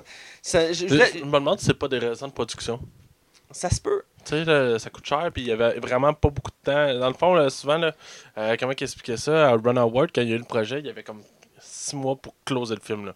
Genre, même pas 6 mois, puis on compte la production après. Là. Ouais. Il y avait 6 mois, fait qu'il fallait qu'il fasse ses scènes rapidement, bien fait, puis pour arriver dans les temps. Là. Non, mais dans je comprends pas pourquoi ils l'ont pas sorti à Noël, ce film-là. Ben, parce qu'à Noël, c'était épisode 8. Ouais, mais c'est ça, mais à Noël de cette année. Pourquoi pas? Ma théorie, c'est qu'il prépare le terrain pour 2 films par année. Ouais, c'est sûr. Puis là, check voir si le mois de mai, ça va fonctionner. Là. On va voir, parce que là, il y a deux nouvelles trilogies de Star Wars qui s'en viennent en plus. Ouais, plus les spin-offs. Puis on va tout aller voir, puis on va tous les critiquer. Ouais, ouais. À un moment donné, là, ce qui va arriver, c'est qu'on n'aura plus de place pour les autres films. Ça va être juste des films de Marvel, DC, puis de Star Wars. Ouais. Sinon, on peut s'enchaîner aussi quand ils vont justement envahir la zone où il y a justement les minerais qu'il faut qu'ils... Comment on dirait ça? Il faut qu'ils transforment en plus les minerais après. Là, pour raffiner. Ouais, raffiner, c'est ça. Puis j'ai vraiment trouvé ça cool comme scène, genre ils embarquent, puis genre en solo, il faut qu'ils se débrouillent à embarquer de la cargaison qui est clairement trop lourde pour lui. Puis tu le vois, puis à chaque fois qu'il le cogne, l'affaire elle commence à freezer, puis elle est comme non, pas que ça explose. Parce que ça, on a vu qu'est-ce que ça faisait là, avec la cargaison. C'était une montagne. Tabarnak, hein? C'est une belle scène. Oh oui, c'est vraiment cool. Là. On va parler de deux personnages qu'on n'a pas encore mentionné, Lando puis son robot. Ouais. L3-37, je pense. Non, c'est juste L3. Ben ouais, elle a peut-être... non, c'est L3-M3, je pense. Parce que dans le casting, elle a un nom complet. Mais appelle tout à L3. Ouais, L3, ouais, c'est son diminutif. D'abord, Lando, assassin de traduction qui joue au Sabac, qui est le jeu le plus répandu de l'univers de la galaxie, que j'ai déjà appris les règles, mais je m'en souviens plus ou moins. Ok, c'est un vrai jeu. C'est un vrai jeu que tu peux jouer pour vrai. Pour les fans, là, mais ouais, et puis dans tous les univers, les livres, tout ça, tu peux le retrouver un peu partout. Et c'est un jeu vraiment d'adresse, tout ça. Et j'ai bien aimé la scène de traduction parce que, autant qu'il mentionne dans les films 4, 5, 6, mais en fait, il mentionne, je pense que c'est dans le 5 et dans le 6, que dans le fond, le Faucon Millenium, il l'a eu par Lando, puis il l'a eu en jouant au sabac contre lui. Donc je m'attendais à voir cette scène-là. Puis effectivement, ils l'ont mis dans le film, puis ils l'ont découpé en deux parties. Dans le sens que la première partie, il a peur, parce que Lando a triché. Puis à la fin du film, il retourne, puis là, il gagne parce qu'il empêche Lando de tricher. Oh, pour montrer à quel point il lâche, là, Lando. Mais j'ai aimé voir Lando, puis j'ai aimé sa personnalité parce que. Très prétentieux. Quand Kira l'introduit, elle dit « Oh, c'est le plus grand contrebandier, il y a une épuisance à travers la galaxie, il a réussi des exploits que personne n'a réussi, c'est un héros. » Comme, ok, il est épique, là, tu le vois, il est full cool. Il le convainc de prendre son vaisseau, il arrive là-bas, puis tu vois, il y a fucking la chienne. Ah, il fait comme « Oh, je veux rester le vaisseau, là. » Ouais, puis après, il s'enfuit, finalement. Il s'enfuit, là. Puis j'ai aimé le fait qu'il est tellement pas à son affaire que finalement, il arrive pour aller chercher son vaisseau. Il y a comme une barre là-dessus. Ah, je sais pas pourquoi c'est là. Là, il regarde l'autre, il regarde Tobias, il dit « Tu ouvrir ça? » Il dit « Ouais, là, mais en échange de 5% de ta part. » Il est comme « C'est un deal. » Puis finalement, il a pas reçu une crise de ça. Mais à la fin, il dit « Tu m'emmènes-tu ma part? » Il vient le voir, puis il dit « Non, j'ai juste ça. » Puis il parie aux cartes contre son vaisseau. Puis finalement, il perd son vaisseau. Mais j'ai bien aimé Lando, puis j'ai aimé son robot. Oui, qui a une tension sexuelle avec. Oui, ben, elle dit, je sais pas si vous avez remarqué, mais Lando pis moi, on a une tension sexuelle. Oui, puis elle fait, ça serait possible. attends, ça serait possible? Ouais, ça serait possible. Ça, t'es comme, ah, aïe, aïe. C'est le premier Star Wars, je pense, qu'il y a des allusions sexuelles. Ouais, ouais, ben, pour les robots, là, oui. Ben, tout court, même. Moi, je pense que t'as raison, oui. Tu sais, oui, il y a des personnages qui couchent ensemble, là, mais je veux dire... Non, les tensions sexuelles, tu l'avais avec Anakin puis Nathalie Portman, là. Ouais. Tu sais, wow. Je t'aime, tu es la femme de ma vie. Moi aussi, je t'aime. Nous allons vivre tout ensemble le reste de notre vie. C'était très ordinaire. Voilà. Bref, j'ai aimé ça, puis j'ai aimé aussi le message qu'il véhicule, dans le sens qu'il est pour l'égalité et la liberté des robots. Ouais, puis ça a l'air que c'est vraiment voulu, hein. C'est comme un sous-message. Ouais, c'est un sous-message actuel, un peu. Je sais pas si c'est en rapport avec le mouvement féminin ou tout ça, mais c'était vraiment un côté liberté, égalité qu'il voulait promouvoir dans le film. Et elle marchait à toutes les reprises. C'est vraiment bien amené, là. Puis il y a un bon gars que j'ai trouvé à un moment donné, c'est qu'à un moment donné, Lando se lève, il dit je vais chercher quelque chose en arrière, veux-tu quelque chose? Puis elle la regarde, puis elle dit l'égalité. Puis il est comme. Puis il s'en va. Il est tanné, là. Elle l'arrête pas. Puis tout le long, puis à un moment donné, il infiltre la mine, puis elle arrive dans la salle de contrôle, puis c'est des robots qui gèrent, puis elle est comme excusez-moi, est-ce que vous pouvez vous tasser, j'aurais besoin de l'ordinateur, puis il réagit pas, fait comme ah, oh, ils ont pas mis un processeur, puis là, elle l'arrache, des barbares. Puis elle dit va libérer les autres. Puis il y a une chose que j'ai aimée, on parle dans l'ensemble du film, c'est que le film se fait pas comme une ampleur à la Star Wars, dans le sens que c'est pas trop. Ça reste vraiment juste dans leur cocon à eux, que leur aventure n'a aucun impact sur toute l'histoire de Star Wars. C'est leur base, c'est leur affaire. Puis je trouve que c'était une bonne idée de faire ça. Puis pour vrai, ce film-là, finalement, avait tout pour avoir un pas bon film, tant qu'à moi. Ben, effectivement, mais il a bien fait les choses. Un élément aussi, un choix scénaristique que je trouve un peu douteux. Ils n'ont pas nommé les planètes. À chaque fois qu'ils font sur une planète, ouais, c'est vrai. C'est le premier Star Wars qui font pas ça en tant que tel. Et c'est un choix scénaristique, tout simplement. Mais je trouve que ça m'a chicoté un peu parce que pour un fan comme moi, j'aime ça savoir où qu'on est. Je peux comprendre pour les néophiles qui connaissent pas ça, mais je trouvais que ça faisait partie de l'univers de Star Wars d'indiquer où qu'on est. Même s'il est nommé, mais je dis c'est les personnages qui le disent. Là, on est sur Corellia, là, on est sur telle planète, mais t'as pas genre la planète avec le nom en dessous, comme ils faisaient dans les autres films. Ouais. Je fais ça un peu, ça m'a un peu gossé du film, mais dans l'ensemble, j'ai beaucoup apprécié. On va aller vers la fin où ils sont à la plage après d'avoir volé les minéraux. En fait, non, on va aller avec l'espèce de pieuvre dans l'espace. Ah ouais, ça c'était cool. Moi, cette scène-là, justement, avec Amélie qui fait comme vraiment en noir. Ouais. T'as juste des flashs comme des éclairs. Ouais. Là, tu vois juste qu'il y a quelque chose. Il y a des... Ça aurait été le fun qu'il ne soit pas dans la bande-annonce. Ça, ouais. J'aurais aimé ça de découvrir pendant le film. Mais que tu vois qu'il y a comme des tentacules qui tournent un peu à gauche puis à droite. Oh, ça. Puis il y a comme ils sont comme seuls dans le noir. Fait que c'est comme dans le néant. Genre. C'est vraiment weird, genre. Mais non, j'ai trouvé ça cool. En plus, tu fais comme un gros vaisseau de l'Empire aussi qui s'en vient. Ouais. C'était comme, ah, ils ont mis un vaisseau. Genre le seul bout de l'Empire. Ouais, mais c'est correct. Ouais, puis il dit genre, il enverra jamais des petits vaisseaux nous attaquer. Tu sais, j'ai travaillé dans l'armée pendant 3 ans. Ils font jamais ça. Puis il y a plein de vaisseaux qui arrivent comme, fuck. Ouais. Mais promener au bout de la plage. Parce qu'on recroise les mercenaires qu'on croise au début du film, puis on réalise finalement que c'est une femme qui les dirige, une femme russe, qui d'ailleurs elle non plus n'est pas connue, je savais voir si elle était connue, non plus, comme pour celle qui fait le robot, c'est une actrice britannique, Phoebe quelque chose. J'ai l'impression que la fille russe, on va la revoir. Ça se peut, parce que c'est... En tout cas... ouais, mais tu sais, dans le film, ils montrent ça comme c'était une révélation, c'est comme... C'est qui? Je sais pas si elle a été connue, j'ai pas regardé. Je sais juste que, ben, en tout cas, le groupe est nice. Puis dans le groupe, il y a l'acteur, je l'ai nommé tantôt, l'acteur qui joue dans les Star Wars. Il fait son mercenaire qu'il avait fait dans l'épisode 1, on le revoit là. Moi, quand j'ai vu, je disais, hey, c'est lui, parce qu'il avait été annoncé au casting comme tous les Star Wars. Et j'ai cherché son rôle, puis j'étais comme, ah, il est là. Puis c'est cool de voir sa référence. Je vais dire aussi pour la scène, il y a un truc, je vais dire aussi pour la scène, ça va m'en venir. Ah oui, quand les mercenaires arrivent puis ils réclament les cossins, t'as Tobias qui arrive pour parler, pour prendre le dessus, pour calmer les choses. Puis Tantino s'avance puis dit non, il dit vous voyez le vaisseau à côté de moi là, il est rempli de 30 hommes, il faut juste leur faire signe puis ils vont sortir puis ils vont vous attaquer. Et c'est comme puis le vaisseau décolle puis ils s'en vont, c'est comme fuck, il circule. Ah oui, puis il laisse là en plus. Il les laisse là comme un lâche. Je sais pas comment il fait pour le retrouver d'ailleurs, parce qu'il part dans l'espace, comment tu peux savoir il est où? C'est un détail. Pas grave, il finit par là. C'est vrai qu'avec sa réputation, on peut le retrouver, mais bref, j'ai mis cette petite scène-là parce que faut mentionner qu'on n'est pas habitué à l'humour dans Star Wars. De la vraie humour, là, tu sais. Puis depuis les derniers films, ils ont commencé à mettre des touches d'humour. Ouais. Des fois, c'est mal vu. Comme dans l'épisode 8, il y avait certains moments que c'était peut-être pas nécessaire. Il y en avait comme un peu trop, peut-être. Là. Ouais. Et là, dans ce cas-ci, ça se prenait quand même assez bien. C'est vraiment dosé parce qu'il n'y a pas tant. Il y a de l'humour dans le film, mais il n'y en a vraiment pas beaucoup. Là. Puis ça va être de l'humour de situation. Genre, ouais. Genre que Lando s'enfuit. Ouais. Il n'y a pas de gag, là. C'est juste Lando s'enfuit, mais ça fait que c'est drôle. T'sais. Et voilà, j'ai préféré l'humour dans ce film-là que dans l'épisode 8. Je pense qu'on peut se diriger à la fin, là. Ouais, ben, Emilia Clarke qui se bat contre son boss avec Han Solo, qui amène une scène vraiment spectaculaire de combat où que j'aime beaucoup le comment il s'appelle le méchant? Voss. Voss qui a comme une lame un peu à la... C'est des couteaux de... Percy, ouais. Un peu, là, avec des lames rouges. Ça, j'ai trouvé son arme qui était vraiment cool. Puis on voit le casque de Boba Fett en maquette en arrière. Je sais pas si tu l'as vu. Non, j'ai pas remarqué. Ah, t'as pas remarqué? Il y a une maquette avec le costume de Boba Fett comme accroché, genre, sur un... Pour vrai? Table. Ouais. Tu l'as pas vu? Non, j'ai pas vu. Ah, je suis surpris que tu l'as pas vu. On le voit. Ouais. Puis, monde comme 5-6 fois là. Mais à la fin j'étais un petit peu moins là parce que j'avais vraiment mal au ventre. Okay. Mais en tout cas bref, puis c'est ça, j'ai peur qu'Emilia Clarke quand elle changeait de côté, puis je m'en doutais tout le long parce qu'elle disait finalement tu me connais pas tant que ça, tu sais. Puis finalement elle dit c'est une méchante, bon ouais. OK fine. Mais là je peux en parler, hein? Ouais. C'est rare qu'on m'entende même au cinéma là. Écoute. Puis là genre comme un truc qui parle de son bar, qui va aller tuer Beckett, bon bref. C'est correct, qui est un peu comme western ça à ce moment-là, ouais. Les gunfights, c'était cool. Puis justement, Emilia Clarke se ramasse dans son vaisseau qui s'envole, puis les fenêtres se ferment tranquillement, puis il y a un projecteur qui allume. Puis c'est Dark fucking Maul.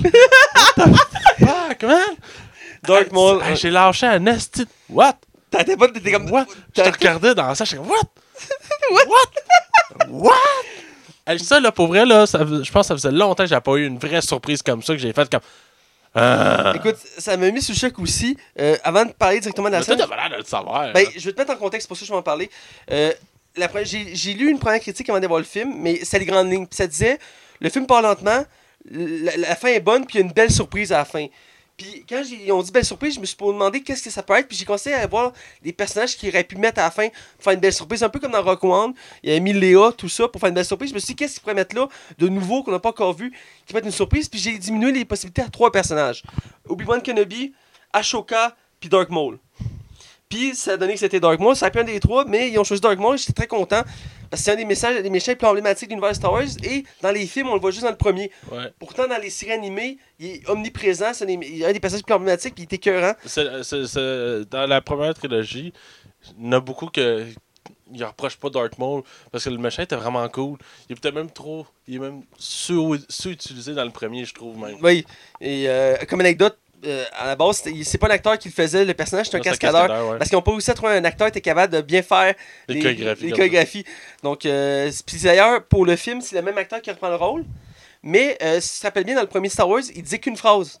Parce que c'était pas un acteur, il ne sait pas parler, fait qu'il a dit une phrase, c'est « Oui, maître, je m'en occupe », puis il s'en va. Dans ce cas-ci, ils ont pris un autre acteur à faire la voix. Puis c'est l'acteur qui fait, dans le fond, le passage principal dans Force Unleashed. Les jeux vidéo, le pouvoir de la force, il prêtait ses traits et sa voix au personnage. Dans ce cas-ci, il prête sa voix pour Dark Maul, puis la voix fit. Fait que, ok, il fait du lip-sync dessus, genre? Ouais. Il doit être capable de dire des lignes. Ouais, en tout cas, il a dit lui-même qu'il est pas bon pour acter, il est pas un acteur à la base. C'est un cascadeur, sa carrière c'est cascadeur. Il a fait Dark Maul, puis il a fait le crapaud dans X-Men, entre autres. Mais. Ah bah oui. Mais il l'a déjà dit, puis il dit une phrase dans le premier, si tu te rappelles, il dit oui, maître, je m'en occupe, puis il s'en va. C'est pas ben je dis pas qu'il est mauvais acteur, je dis juste que lui il est pas porté à faire ça, il l'a dit lui-même qu'il est pas porté à apprendre du texte, lui c'est les chorégraphies sa passion. Bref, la scène est malade. Par contre, vu que t'arrêtais pas de me gosser, j'ai pas pu tout cater le texte de ce qu'il disait, je sais juste qu'elle va le rejoindre, mais j'ai pas trop compris. Mais je capotais là. Oui, mais calme-toi tabarnak, c'était fou comme punch. Oui, je sais que c'était fou. Puis pour ceux qui sont amateurs de détails, si vous avez vu le film, ou vous l'écoutez pareil dans notre zone de parleur, le sabre laser qu'il a dans les mains, c'est le même sabre laser qu'il y a dans la série Rebelle. Okay. Parce que son manche laser, il y a comme une espèce de truc courbé dessus, puis c'est le même sabre laser qu'il y a dans la série Rebelle, parce que c'est le même look. Mais il n'y a pas son sabre à deux côtés? Oui, il y a le sabre à deux côtés, c'est juste que la poignée est différente. Parce que si tu te rappelles, son sabre, il pète en deux dans le premier film. Je m'en rappelle plus. Fait qu'il a besoin d'un nouveau sabre, puis dans la saga, la série qu'on voit, il y a un nouveau sabre, mais il y a juste un laser parce qu'il y a des jambes robotiques, tandis qu'il est rendu maître, puis il y a un apprenti, tout ça. Mais dans Rebelle, il récupère son sabre double. Puis il y a ce manche-là spécial. Puis c'est un autre lien parce que dans l'épisode 7 et 8, il a fait des petits liens subtils à la série Rebelle, entre autres avec des robots, des vaisseaux, sans mettre de personnage précisément. Et ils ont fait l'inverse, entre autres le personnage dans Rogue One, le noir, dans Rogue One qui se sacrifie à un moment donné. C'est Rogue One? Non, c'est dans l'épisode 7, excuse-moi. Le noir dans l'épisode 7 qui est genre un soldat qui manque ses jambes, là. Parce que bref, il a prêté sa voix à son propre personnage dans la série Rebelle pour faire le pont. Et là, ils ont vraiment fait un vrai lien avec Darth Maul, parce que Darth Maul est toujours vivant dans l'univers de Star Wars, mais il n'est pas dans les films. Et là, ils l'ont mis vivant à travers ça, et ça permet de créer seulement une saga autour de ça. Seulement dans les prochains films, il doit être en ligne pour la prochaine trilogie qui s'en vient. Peut-être bien, ou que c'est à travers les nouveaux spin-offs. Peut-être que c'est un lien à travers les spin-offs. Ouais, on va voir. On va voir, mais je suis très content de le voir, puis j'ai aimé son look, son apparence. Il est comme démaquillé. À la fin, là, on voit qu'il est comme rouge au début, puis plus que la caméra avance, plus que son visage est comme magané. Là. Ouais, ben, il a pris de l'âge aussi, il est rendu vieux. Là, dans la série, on voit qu'il a pris de l'âge, là. Même si c'est une race qui vit plus longtemps que les humains. Puis avec la force, tu peux veiller plus longtemps. J'ai aimé la twist. Aussi, on peut mentionner le duel final entre Tobias et Anselo, puis qui mentionne d'aller sur Tatooine parce qu'il y a un gros coup à faire avec un nouveau caïd. Ouais. J'ai aimé la réponse, je m'attendais à ce qu'il à la fin finisse sur Tatooine, parce qu'il mentionne, il dit tu viendras me rejoindre sur Tatooine, il y a un nouveau caïd qui a un gros coup à faire. Fait que moi je m'attendais à ce qu'à la fin, même si tu Tobias qui finisse par aller, ben il va, mais on voit pas la scène. Le film finit qui part pour Tatooine, mais c'est pour faire un lien avec les autres films, mais j'ai bien aimé ça. Et dans l'ensemble, le film remplit bien sa job, je pense. À moins que tu aies quelque chose d'autre à ajouter. Non, moi, c'est beau. OK. On va aller du côté des notes. Ouais. Vas-y. Moi, c'est un film que j'avais aucune attente. J'avais un peu d'être très déçu. Fait que j'étais all-in, puis je me disais, OK, on va voir ce que ça va donner. Puis je donne un 3.5 sur 5. J'ai eu du fun de bout à bout. C'était un vrai film d'aventure.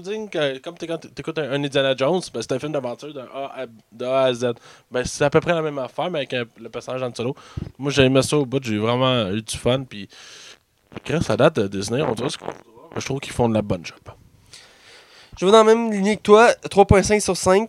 Un bon film Star Wars, ironiquement, c'est considéré comme un des moins bons, avec la prilogie, entre autres, La Revanche des Sith. Ouais, je suis pas d'accord, mais ça, c'est personnel. Ouais, c'est comme toi qui n'as pas aimé Rogue One, là, mais. Il faut de toutes les couleurs. Hein. Ouais, je sais bien. Mais dans l'ensemble, j'ai aimé une bonne histoire, une bonne origin story. J'ai beaucoup aimé l'acteur qu'on choisit de faire un solo. Il a bien fait la job. J'ai aimé le casting 5 étoiles. Pas vraiment de longueur. L'histoire se tient bien, même si on sent qu'il y a du début. Au milieu du film, on voit qu'il y a un changement de réalisateur, ça se sent dans le travail artistique. Mon bémol, c'est le méchant, encore une fois, qui est délaissé. Puis aussi, que mettre trop d'emphase ses humains. Je comprends que c'est plus simple à faire, mais l'univers Star Wars est reconnu pour avoir une grande variété d'extraterrestres. Puis la trilogie avait ce mérite-là d'utiliser en masse les extraterrestres. Je trouve ça dommage qu'il l'exploite peu dans ce cas-ci.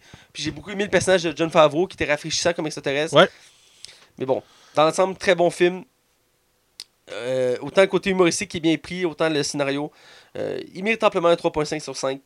Donc, vous pouvez me suivre moi sur Facebook, Mathieu Bec-Prévost. Vous pouvez suivre Max Saillon sur Facebook et Twitter. Vous pouvez suivre la Ligue des cinévores sur Twitter, Facebook, iTunes, YouTube, RZO, DJ Pod, Canal Cinéma, sur la zone du 109 CHI dès 20h tous les samedis. Et donc, voilà, c'est déjà tout pour une émission. Ouais. On vous dit à la semaine prochaine et restez à l'écoute. Oh yeah!